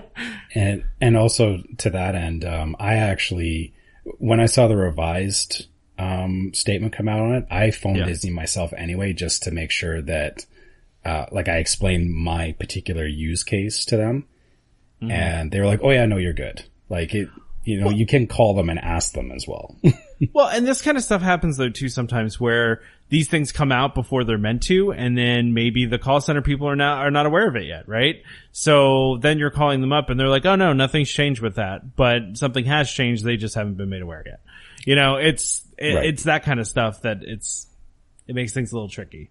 Well, that that's why like I I didn't call the same day. I waited a couple of days because usually, yeah, you know, you give it two or three days and they usually know what's going on at that point. Yeah, exactly, exactly. Yeah, so so don't don't do the knee jerk reaction thing. I think that's the larger message here. Is you know you know like read and process it first before you know going off on Disney for things. Exactly. Exactly. So Damon kind of mentioned this a little bit. I, I saw an article here and I thought this was DVC related since this is Riviera. And I'm, I, I don't know if, I haven't seen anybody like mad about this, which they shouldn't be. But I, I don't know if you saw this, the, the Visa card holders, the Disney Visa card holders, which I, I am a Disney Visa, Visa card holder. Uh, you can book, uh, Disney's Riviera Resort, uh, for nights between December 16th and March 31st, uh, of up to 40% off. So, I Did wow. see that, but yeah, I kind of ignored it. Yeah, I mean, it doesn't really apply. I, I guess what, you know, what's interesting here, and, and for those that don't kind of know how DVC works, you're kind of wondering, well, this is a DVC resort. Why are they doing this? Right. And that's because they, they only, open, they declare a certain amount of point inventory as they're selling them. Right. So right now, only, I think I read 30% of the resort is declared at this point. So that means the other 70% is cash inventory. So because those points haven't been bought up by people yet, those points uh, are are you know not available yet basically for DVC members to use to book the resort. So the rest of those points need to be booked with cash uh, the rest of the rooms, I should say, need to be, uh, you know, booked with cash. So this is, uh, I, I think this is interesting. I, I don't, I'm trying to think back if they did this with any of the other resorts. And I, I also don't know, like, you know, any, like, did they do this with Copper Creek when Copper Creek was selling? And I, I don't really remember them doing it, but it makes me think that maybe some, some bookings are a little bit slow at Riviera, whether it's the cost or unfamiliarity with it, or I, I don't know. There's a lot of reasons, I guess, why it might not be you know booking up or people you know waiting for for Star Wars. Although uh, all of the all the rides should be open by December sixteenth when the, the resort opens. But I did think it's interesting that they're offering this kind of of thing.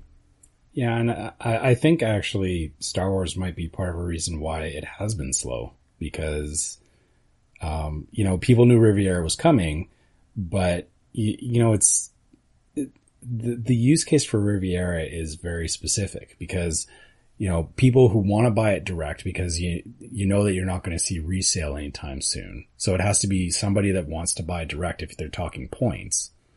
And then also the, the timing of when it opens is right around when, you know, the second ride opens in Star Wars land. So, um, people are not necessarily that interested on being here for that time. So, so yeah, the amount of people actually booking rooms at Riviera is less.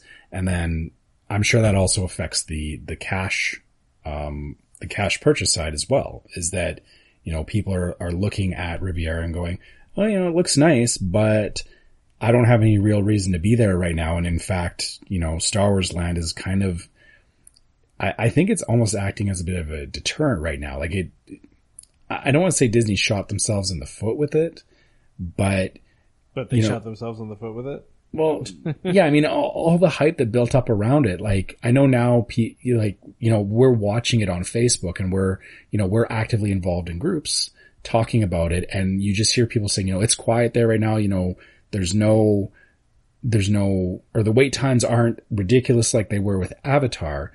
But then all, other people are saying, well, yeah, just wait until Rise of the Resistance opens and then it's going to blow up. I think that mentality is just keeping a lot of people away and it's, and it's, you know, people hearing those comments and going, uh, I don't want to deal with that. I'm going to hold off for a year. And so Disney is seeing that, you know, they're not getting the bookings that they wanted for this resort. And so they are making these incentives to try and draw people there because yeah, the, the, I think that there's enough negative going on around Star Wars that it's actually affecting these things as, as I wouldn't say it's crazy. It's, you know, it, it kind of makes sense, right? Like, you know, I, people that I talk to that aren't in tune with this stuff all the time, usually the first comment is, "Oh, you know that Star Wars land place. Yeah, I bet it's you know just wall to wall people." And it's like, actually, no, it's it, no, it isn't. But you know, you're not looking at that. You're just going off of you know the the big rumor of Star Wars land, and then discounting that you know that's not somewhere I want to be because you know, let the hype die down around it and then I'll look at it in a year or two. Yeah, and I, I will tell you when we went, it was, I would not characterize it as dead at all. It was, it was busy. Well, I mean, it, I, I would think, you know, we, when we went into Pandora, like that was by and far busier than the rest of Animal Kingdom when we were there. But it wasn't anything like I, I remember seeing pictures of when Flight of Passage came out and like like the lineups that went all the way back to the entrance of Animal Kingdom. You haven't had that at like they've done it they've approached it differently, right? Like they they've really tried to make sure that they haven't had a repeat of that, but I think they've almost swung too far the other way this time. And now people are just not going. So so now you're seeing, you know, resorts like the Riviera where they're not getting the bookings as fast as I think they would want to. And that's why you're seeing, you know, 40% off. Like I, I can't remember the last time I saw 40% off on a room, like even with the Canadian discounts.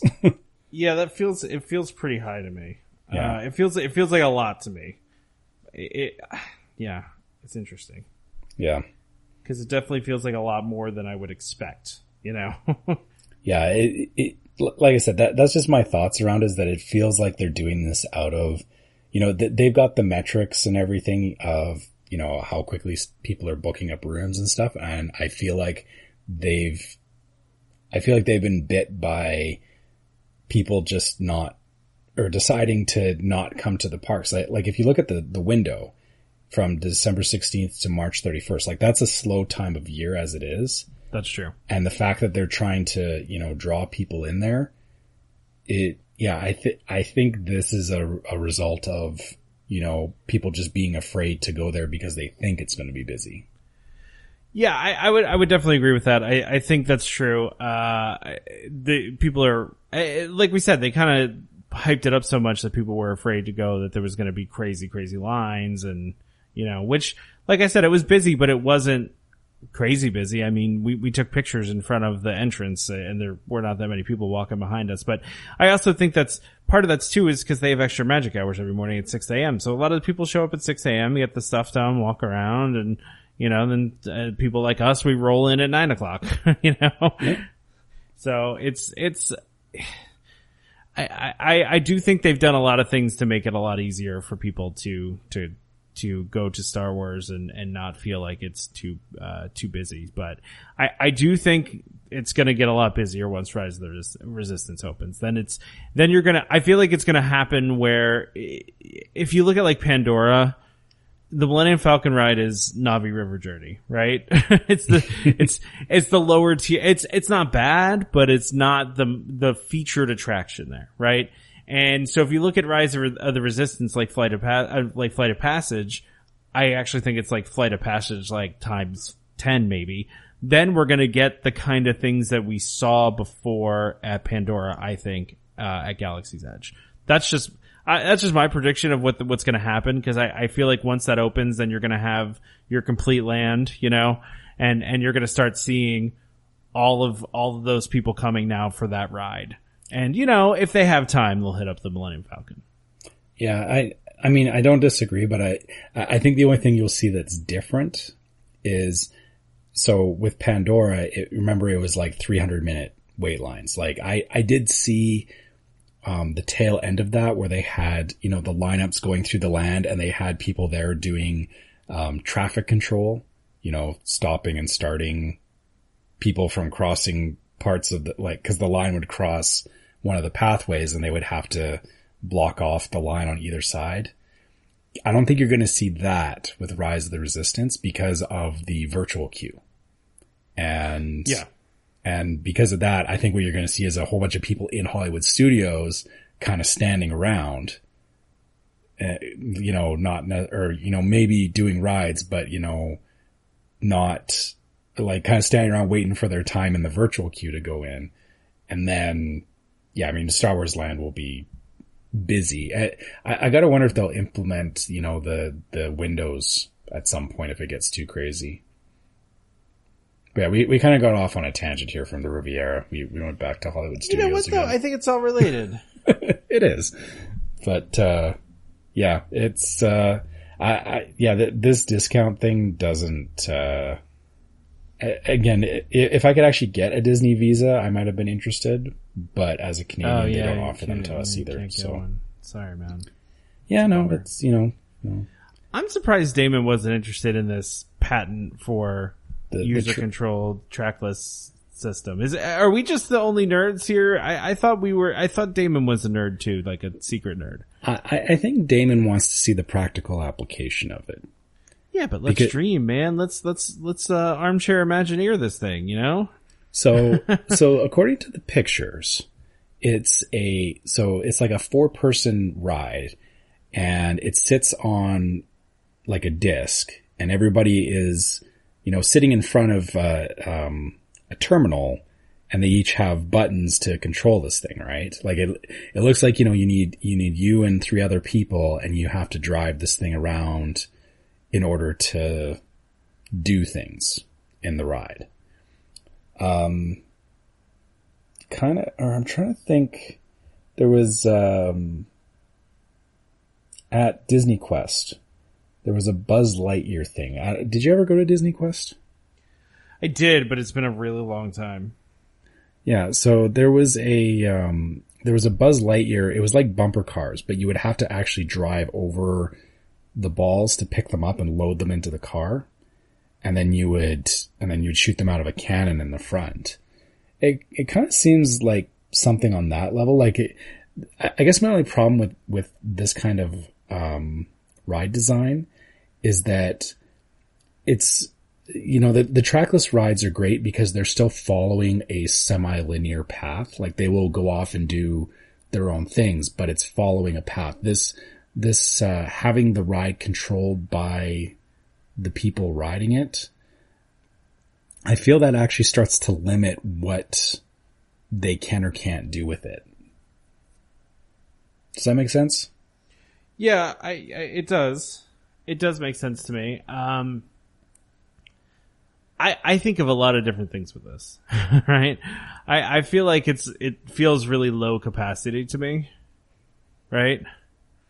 Yeah, I mean, yeah, four, but I, I guess the idea is, you know, you, you could load up, or think about, um, think about Midway Mania, right? Yeah, Like those are four people per car, and, and actually it's eight because there's two, because there's yeah there's two two things in a train. yeah, right? two attached together, and so I mean it's the same kind of thing as you know, loading and unloading would be probably about the same speed as Midway Mania, but then when you're in the ride, I, I guess the, the problem with these is you know when it's driven by the the user is you know you either get people that um or I guess you get you get two schools of thought is you know people that you know want to understand it you know it's kind of like a video game right? Where you know you play through it and you you understand how it works and people will go through the ride quicker and then there's other people that you know don't understand what's going on. Like is the ride going to be affected by whether people do well in it or not or will it eventually you know give up you know if if you're trying to do something does it just eventually stop and say okay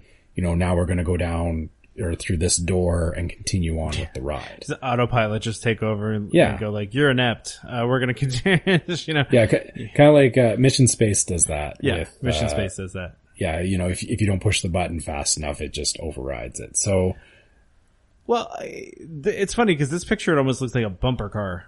You know, like Yeah. it's, it Well, looks like a bumper car. That's what I'm saying. It reminds me of the Buzz Lightyear thing in, in Disney Quest because that was Yeah. like bumper cars, but you were picking up balls and shooting them at other people. Hmm. I mean, it's, yeah, I, I feel like I, when they design these things, I mean, I know sometimes they just design stuff to design stuff, right? Like they just have ideas and then they patent it and all that stuff. But I feel like usually when they have patents out there that they're for a specific purpose of some sort. But for the life of me looking at this, I cannot think of what this would be for. Like what, what they would use this with, like what IP they might use it with, uh, or even how, I, I mean, are you working together to get places? Are you working against each other? Uh, are you working, you know, I just think anytime it's, it's kind of the Millennium Falcon Smuggler's Run, right? Uh, argument. It's like, well, if you have bad pilots, it's going to ruin, and you're not the pilots, then it can ruin the whole game for you, right? It ruined Yeah. the whole ride for you. It's, it's the same kind of thing. yeah, you're, you're right. I mean, that, that, that's kind of where I was going with it is, yeah, you, you know, you and, you and another person can get on and then the, the two other people you get on with, you know, if you're not on, if you're not thinking about it the same way, it can end up being very frustrating. So I, I, I feel like, I feel like this kind of ride design, you know, if, if you were just controlling your own ride individually or, you know, max two to three people, I think it would be okay. But Yeah. Yeah, as soon as you start having, you know, a larger group trying to govern itself, it, it kind of turns into a herding cats scenario.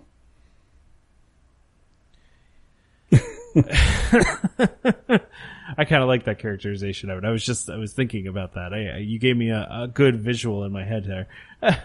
It, it is. I mean, yeah, I, sorry, I, I use that term all the time, herding cats, because, I mean, well, you'll know when, when, when your, when your daughter gets older what I mean. Yeah. I, did did did we? I do. I don't think we read the actual description of the patent. Do we want to read that or no?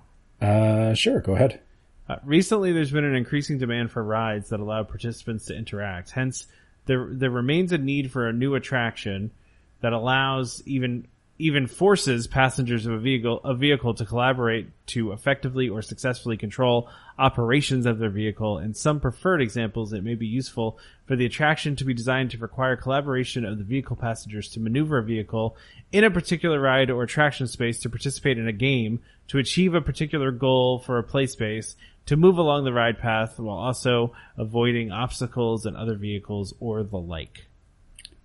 See, I think they failed at uh, collaborate collaborate effectively. Well, if you're doing it with people that you know, then maybe you can collaborate effectively. But I don't know. I, I don't know if you've got the escape room, uh, you know, trend going Yes. on up in Canada.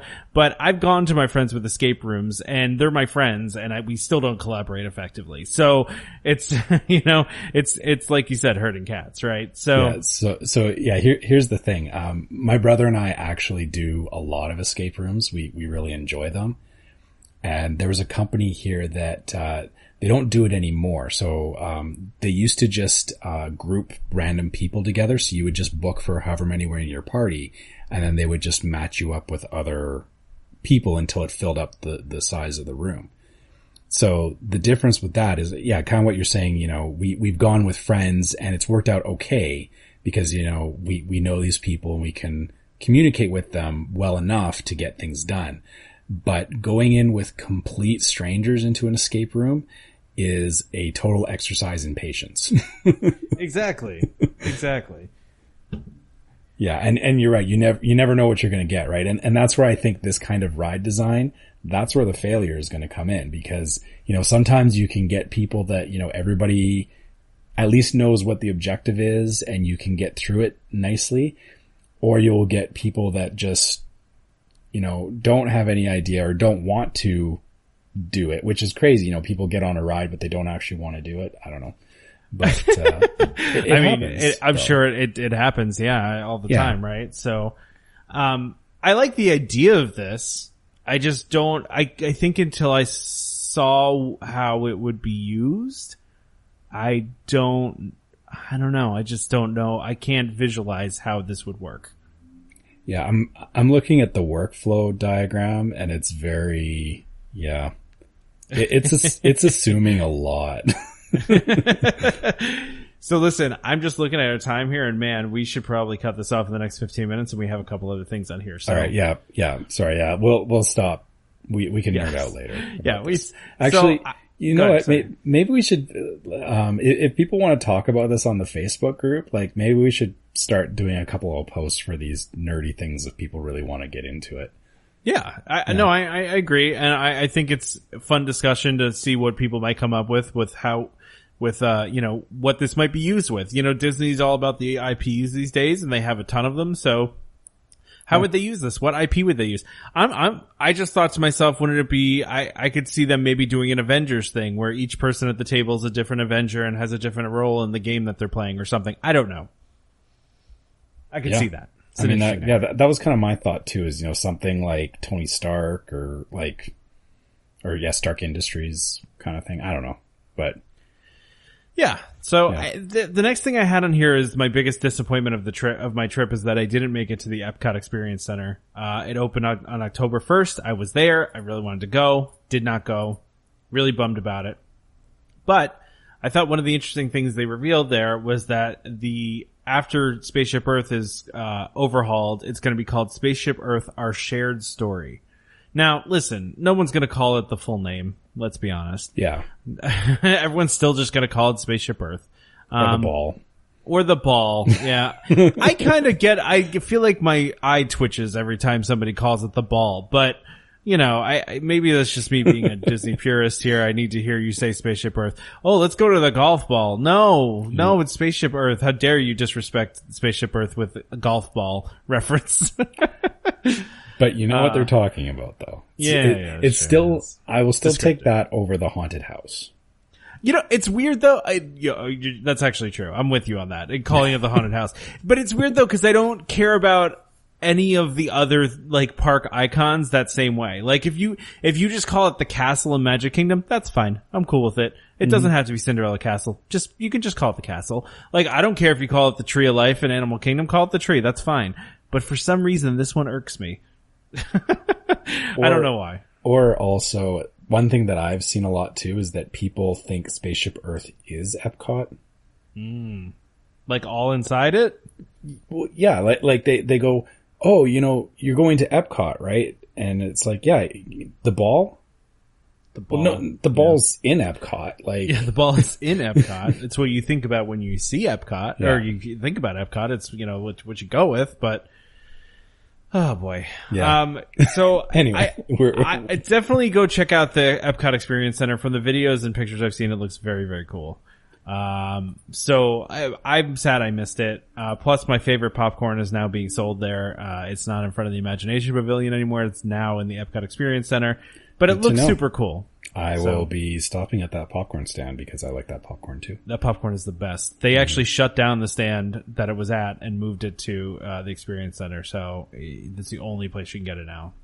Uh, but you know, there's going to be new narration, a new mer- uh, a musical score, and then there's also going to be a quote story light element that's going to uh, bring each scene energy and beauty and tie the whole thing together.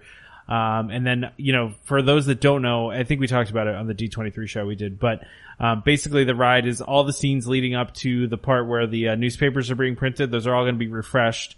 And then every scene after that is basically going to be brand new, which, you know, means we're going to lose our, our, our, you know, yellow, uh, stocking, uh, you know, with the, uh, scientist, uh, you know, in, in the, uh, in, in the lab there the and, computer and, room. and her creepy counterpart, which I just realized this last trip, he's like super creepy if you look him in the face. Just don't, don't do it. Uh, I don't know why he's creepy, he just is. Um, but yeah, so we're gonna lose that whole scene, which is kind of a bummer, but it's nice to see that they're gonna pay some attention to this ride. It needs to be done. Yeah, absolutely. So I like the new name. I'm fine with it. Like I said, I don't really care that much because as we've said before, I mean, people still call, you know, people still call, uh, Hollywood Studios, uh, MGM and, you know, people are never going to call Galaxy's Edge Galaxy's Edge. People call it Star Wars Land. So it's, people are going to call it what they want to call it. It's kind of a long name and a mouthful to say Spaceship Earth, our shared story. So Yeah, I, I think it's probably just for the sake of them rebranding it for um, whoever they get to do the uh, the narration on it. I'm hoping for like a Morgan Freeman.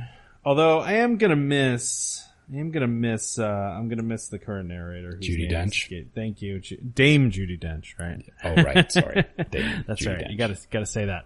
Um. So yeah, no, I am gonna miss her, but I I, I I'll be interested to see who they who they choose because they've always had some really good narrators over the years. So, um. Okay. Cool. Yeah, So Damon, you want to talk about this uh, PhotoPass archive USB thing? I didn't think Damon was going to feel so passionate about this. well, I I'm right in line with Damon on this. Why? So Oh, I'm with you too. so yeah, the, the whole point of this is that, um, or the description says, uh, guests with Memory Maker or Walt Disney World Resort annual pass with photo pass included can now purchase a Disney Photo Pass archive USB product from the website.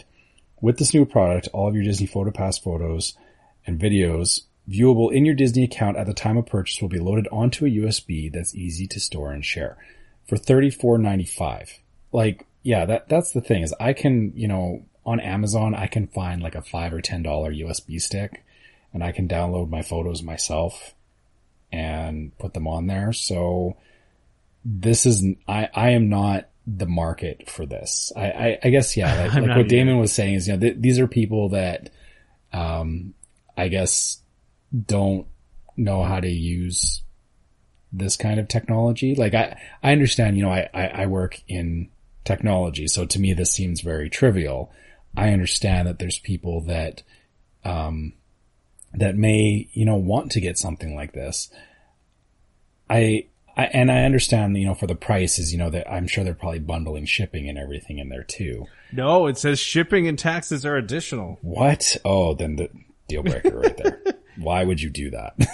well, to be fair, they had before this, and I think they still have. Can't you buy like this, a CD of them too? Yeah, yeah. It used to be you would order a CD, and the, I think the CD was only like ten dollars or something like that. I So- seem to remember the CD being more expensive. I thought that I seem to remember the CD being like a hundred dollars. really.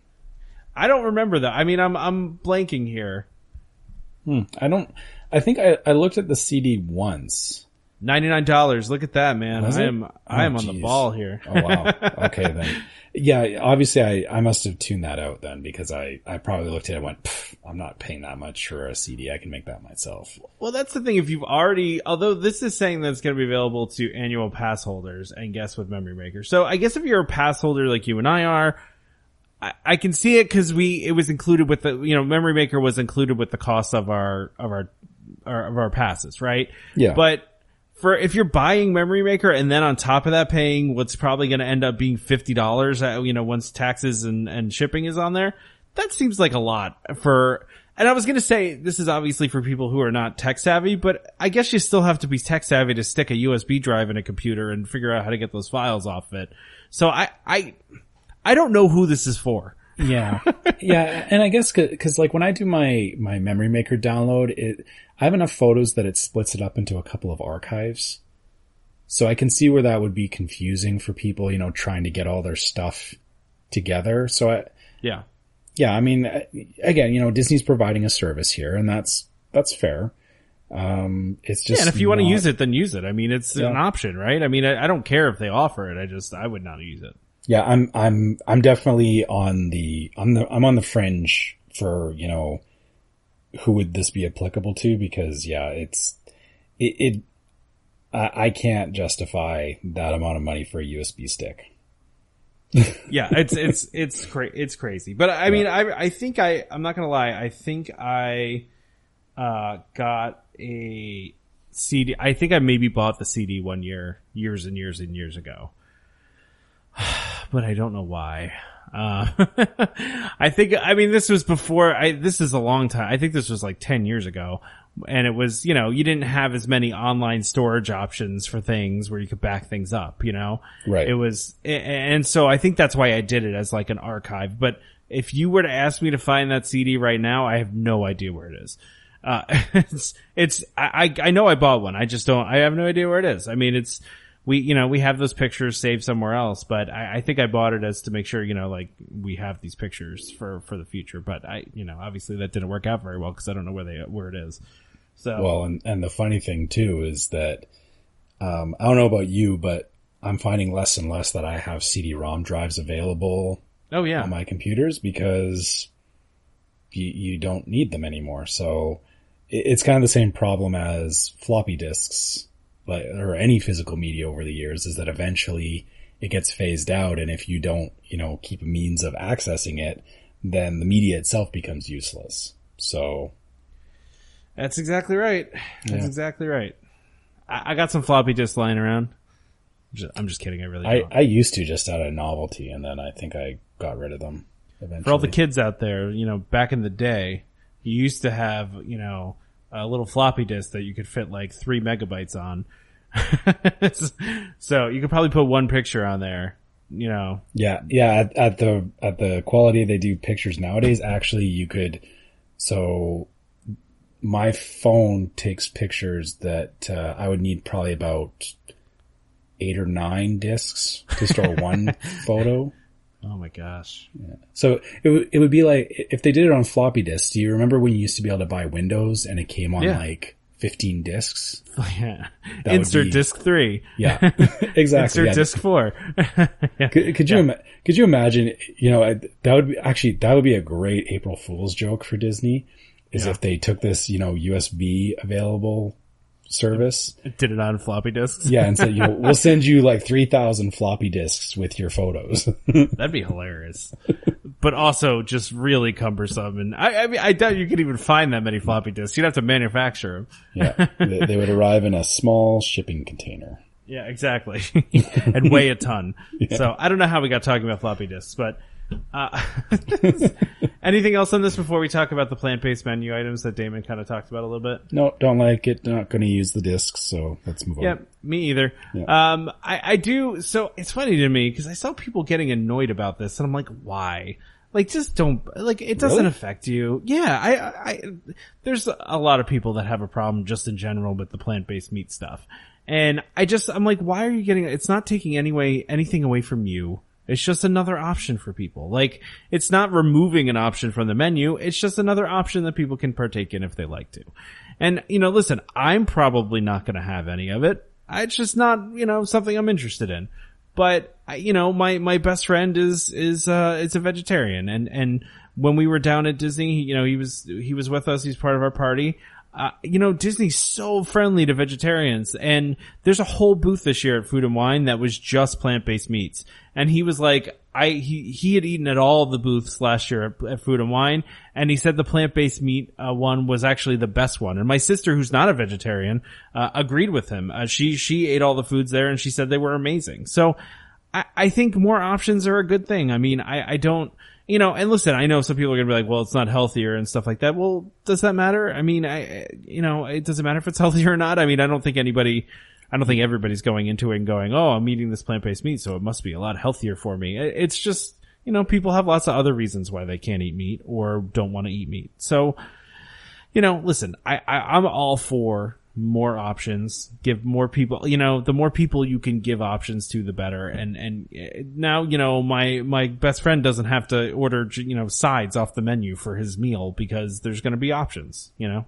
Yeah, that, that, that's exactly it is, you know, I, um, same thing. I, I have family members that, uh, that have gone vegetarian and in talking with them, you know, they, they have the same struggle where it's like, you know, you don't want to just go, or you you're limited on being able to go to like a fast food restaurant because all you can do is order the salad off the menu, and it, that's not appealing. So I, I, get why Disney is doing this because it, it is definitely more inclusive because yeah, there, there's people that you know they they still want to have that burger, have that, and, and I guess that's the thing is you know they're talking about plant based meats, but it's not just that. There is like like they're they're doing a bunch of different things. So I, I, I think this is, you know, just widening the options for all of us. Because, you know, the people who specifically want to look for vegetarian meals can do so. But even kind of like what Damon said earlier, you know, he's he's not going vegetarian, but you know, you, you like for myself, I'm looking at that stuff a lot more. And it, it's purely just out of, you know, options and out of having something different than, you know, the standard burger and fries that I order when I'm there. So yeah, maybe you just want to I, try something different too. You know? Yeah, I, I, I think this is all around a good thing that that be, because it, it also you know it, it talks to the fact that Disney is they are looking to offer something better than the standard. They they don't for a long time they all they offered was you know the, the standard fast food fare and they're really trying to get away from that. And I, and I think this is a good step for them. I, I, like, why, why would you not, you know, look at these things because, you know, it's the way people are trending with eating and it's the way that, you know, more and more people are looking at plant-based alternatives. So why would Disney not try to embrace that? Exactly. I, I and I, I think it's uh you know they've kind of been a leader in this in this area and you know Disney I, I think in general Disney just wants to cater to everybody, right? And that's a hard thing to do. You know, you can't you can't cater to absolutely everybody because there's always going to be somebody that feels like they're, you know, being forgotten, you know. Um and and you know even to the point where you know I don't know if Disney loves some of the service animals or you know the emotional support animals that are in the parks, but they also want to cater to absolutely everybody, right? So like that kind of stuff, they're just gonna they're gonna cater to all the people that they can. They're gonna let you know people bring in miniature horses, which is actually in the policy, by the way. Go read the policy. You're allowed to bring a miniature horse in. Um, oh go find a horse to bring with myself next time. I kind of want to just to see if like what like to, how well they know the their own policy. Yeah, like it's in there. I've I've read it before. It's you can get it. Bring in a miniature horse, like, I, but I've never seen it. But I want to see it. Like that, that's honestly that that's so much. Like I couldn't imagine the work behind that. I know I know people who have those kinds of animals, you know, they take care of them, but I'm just like, God, I couldn't do that. no, I couldn't either. yeah. I couldn't either. All right. Well, let's, yeah. let's wrap this thing up. We, we've got, we've talked a lot longer than I thought we were oh, going to this so, episode based on the topic. So yeah. One last thing on, on, on the vegan based options. Um, also not, not just for people who want to be vegan. So for myself, I don't deal well with dairy. And this also does kind of appeal to me on that level as well, because I've got, there are some menu items that I just avoid because, you know, there's, uh, you know, cream or cheese or whatever in it. and I don't want to do, I don't want to eat that when I'm on vacation because it upsets my stomach and ruins, kind of ruins my trip a little bit. So again, it's not even just necessarily about, you know, people who want to avoid meat. Like there's, yeah, I, I think, I think this benefits everybody. I agree. I, I think it's a, a good thing for, for everybody. So yeah. Yeah. Try it out if you want to. They they've all launched on October first in, in Disney World and uh and October third, so that's already happened. So there's a lot of new options coming up. I've been seeing some of these pop up on some of the Disney blogs. Uh, but they're saying there's going to be more than 400 uh, plant-based dishes that are going to be launching, uh, which again I think is pretty cool. So yeah, I'm, I'm looking forward to it. I got a month and then I'll get to try them myself. There you go. Cool. All right, so let's wrap this thing up. Yep. Okay. I just realized I've been sitting in one position for way too long. Someone's going to comment now that you clear your throat too often, Trevor. So Probably. but I've, I'm also, I, I've been sitting in this chair and I've been slowly slouching off to my side and, and I realize that that's probably not good for me actually speaking into the microphone. So probably not. Yeah. Probably not. Anyway, all right, let's wrap this up. Uh, so to, to comment on how out of it we are, um, you can email us at welcomehomepodcast at gmail.com and, uh, send us a wake up call because, uh, I think we were all asleep on this one. I think I think it was a good episode. I. I think so too, but I, I know, I, I, I know, yeah, with you coming back from your trip and it, yeah, th- th- this was just, uh, I I don't think it was our most energetic episode. that's a fair point. That's a fair Maybe point. I mean, we- Damon we left should- like a half hour in, so he's he's sleeping right now, or commenting on Facebook about how boring he was, how bored he was with the episode. So Yeah. I was going to say, you know, maybe, uh, I, I know there's other podcasts out there that, uh, get Joffrey's coffee to sponsor them. Maybe we should do the same. I, yeah, I mean, I think we do. I, I don't drink coffee, but you know, We, well, I think we, we might just need them to send us some samples for the next episode. we get Red Bull to sponsor us. That would be great. oh, yeah, I, I can't drink Red Bull, but if you want to, by all means. Yeah, absolutely. Yeah. So, so yeah, if you, if you have any questions about our drink, uh, um, selections, yeah, you, uh, you know, send us questions by email. um, if, if you, uh, if you want to reach us on social media, you can find us on Facebook as, uh, Welcome Home Podcast. Uh, Twitter is Welcome Home Pod and Instagram is Welcome Home Pics. If you want to follow us on there to get, uh, updates when we add photos and stories and stuff like that. Um, we also have the Facebook group now, which is, uh, Welcome home, DVC members. Yes, and I, I think we're just going to stay with that name because everyone seems to to like it. So It won the vote, man. I Yep. listen. I, I don't want anyone to feel like they can't be in it because it has DVC members in it. But I, I, I think I think we people understand they can be in the group without being DVC members. Yeah, You know, exactly. We, we have a lot of listeners that aren't DVC members, and that's fine. Be part of the group. yeah, because we we want to talk to you guys, and also if uh, you guys wanted to uh, get some merchandise, you know, like a, a cool mug or a, a shirt or something like that, you can go to store.welcomehomepodcast.com and you can check out all the cool stuff we have available there. Yeah. So check out our store. Oh, go ahead. Sorry. Oh, I, I was just going to say, yeah, I, I, I don't think we have, or we were talking about pins, but I don't think any of us have had time to look into that yet. We haven't had time to do it, unfortunately. We were going to do uh, special uh, Damon birthday pins, but uh, we we haven't gotten around to that yet. Unfortunately, I, I, I we always our ambitions are much bigger than our available time. Unfortunately, So- Yeah, and, and I think right now, like with your trip and then mine and Damon's coming up here pretty fast. It's, yeah, just, just bad timing. It is. It's bad timing. We'll we'll we'll get around to these things eventually. We do. I mean, we talked about the store for like six months before we got around to doing it, and so it happened eventually. yeah. So go ahead. And yeah, the only other thing I was going to say is, uh, if you found us on iTunes or on Google Play or Spotify or whatever, we do like reviews on those services because uh, it helps us understand things we should work on and it also helps the visibility of the podcast. So, you know, more people can find us and listen to us. Yeah.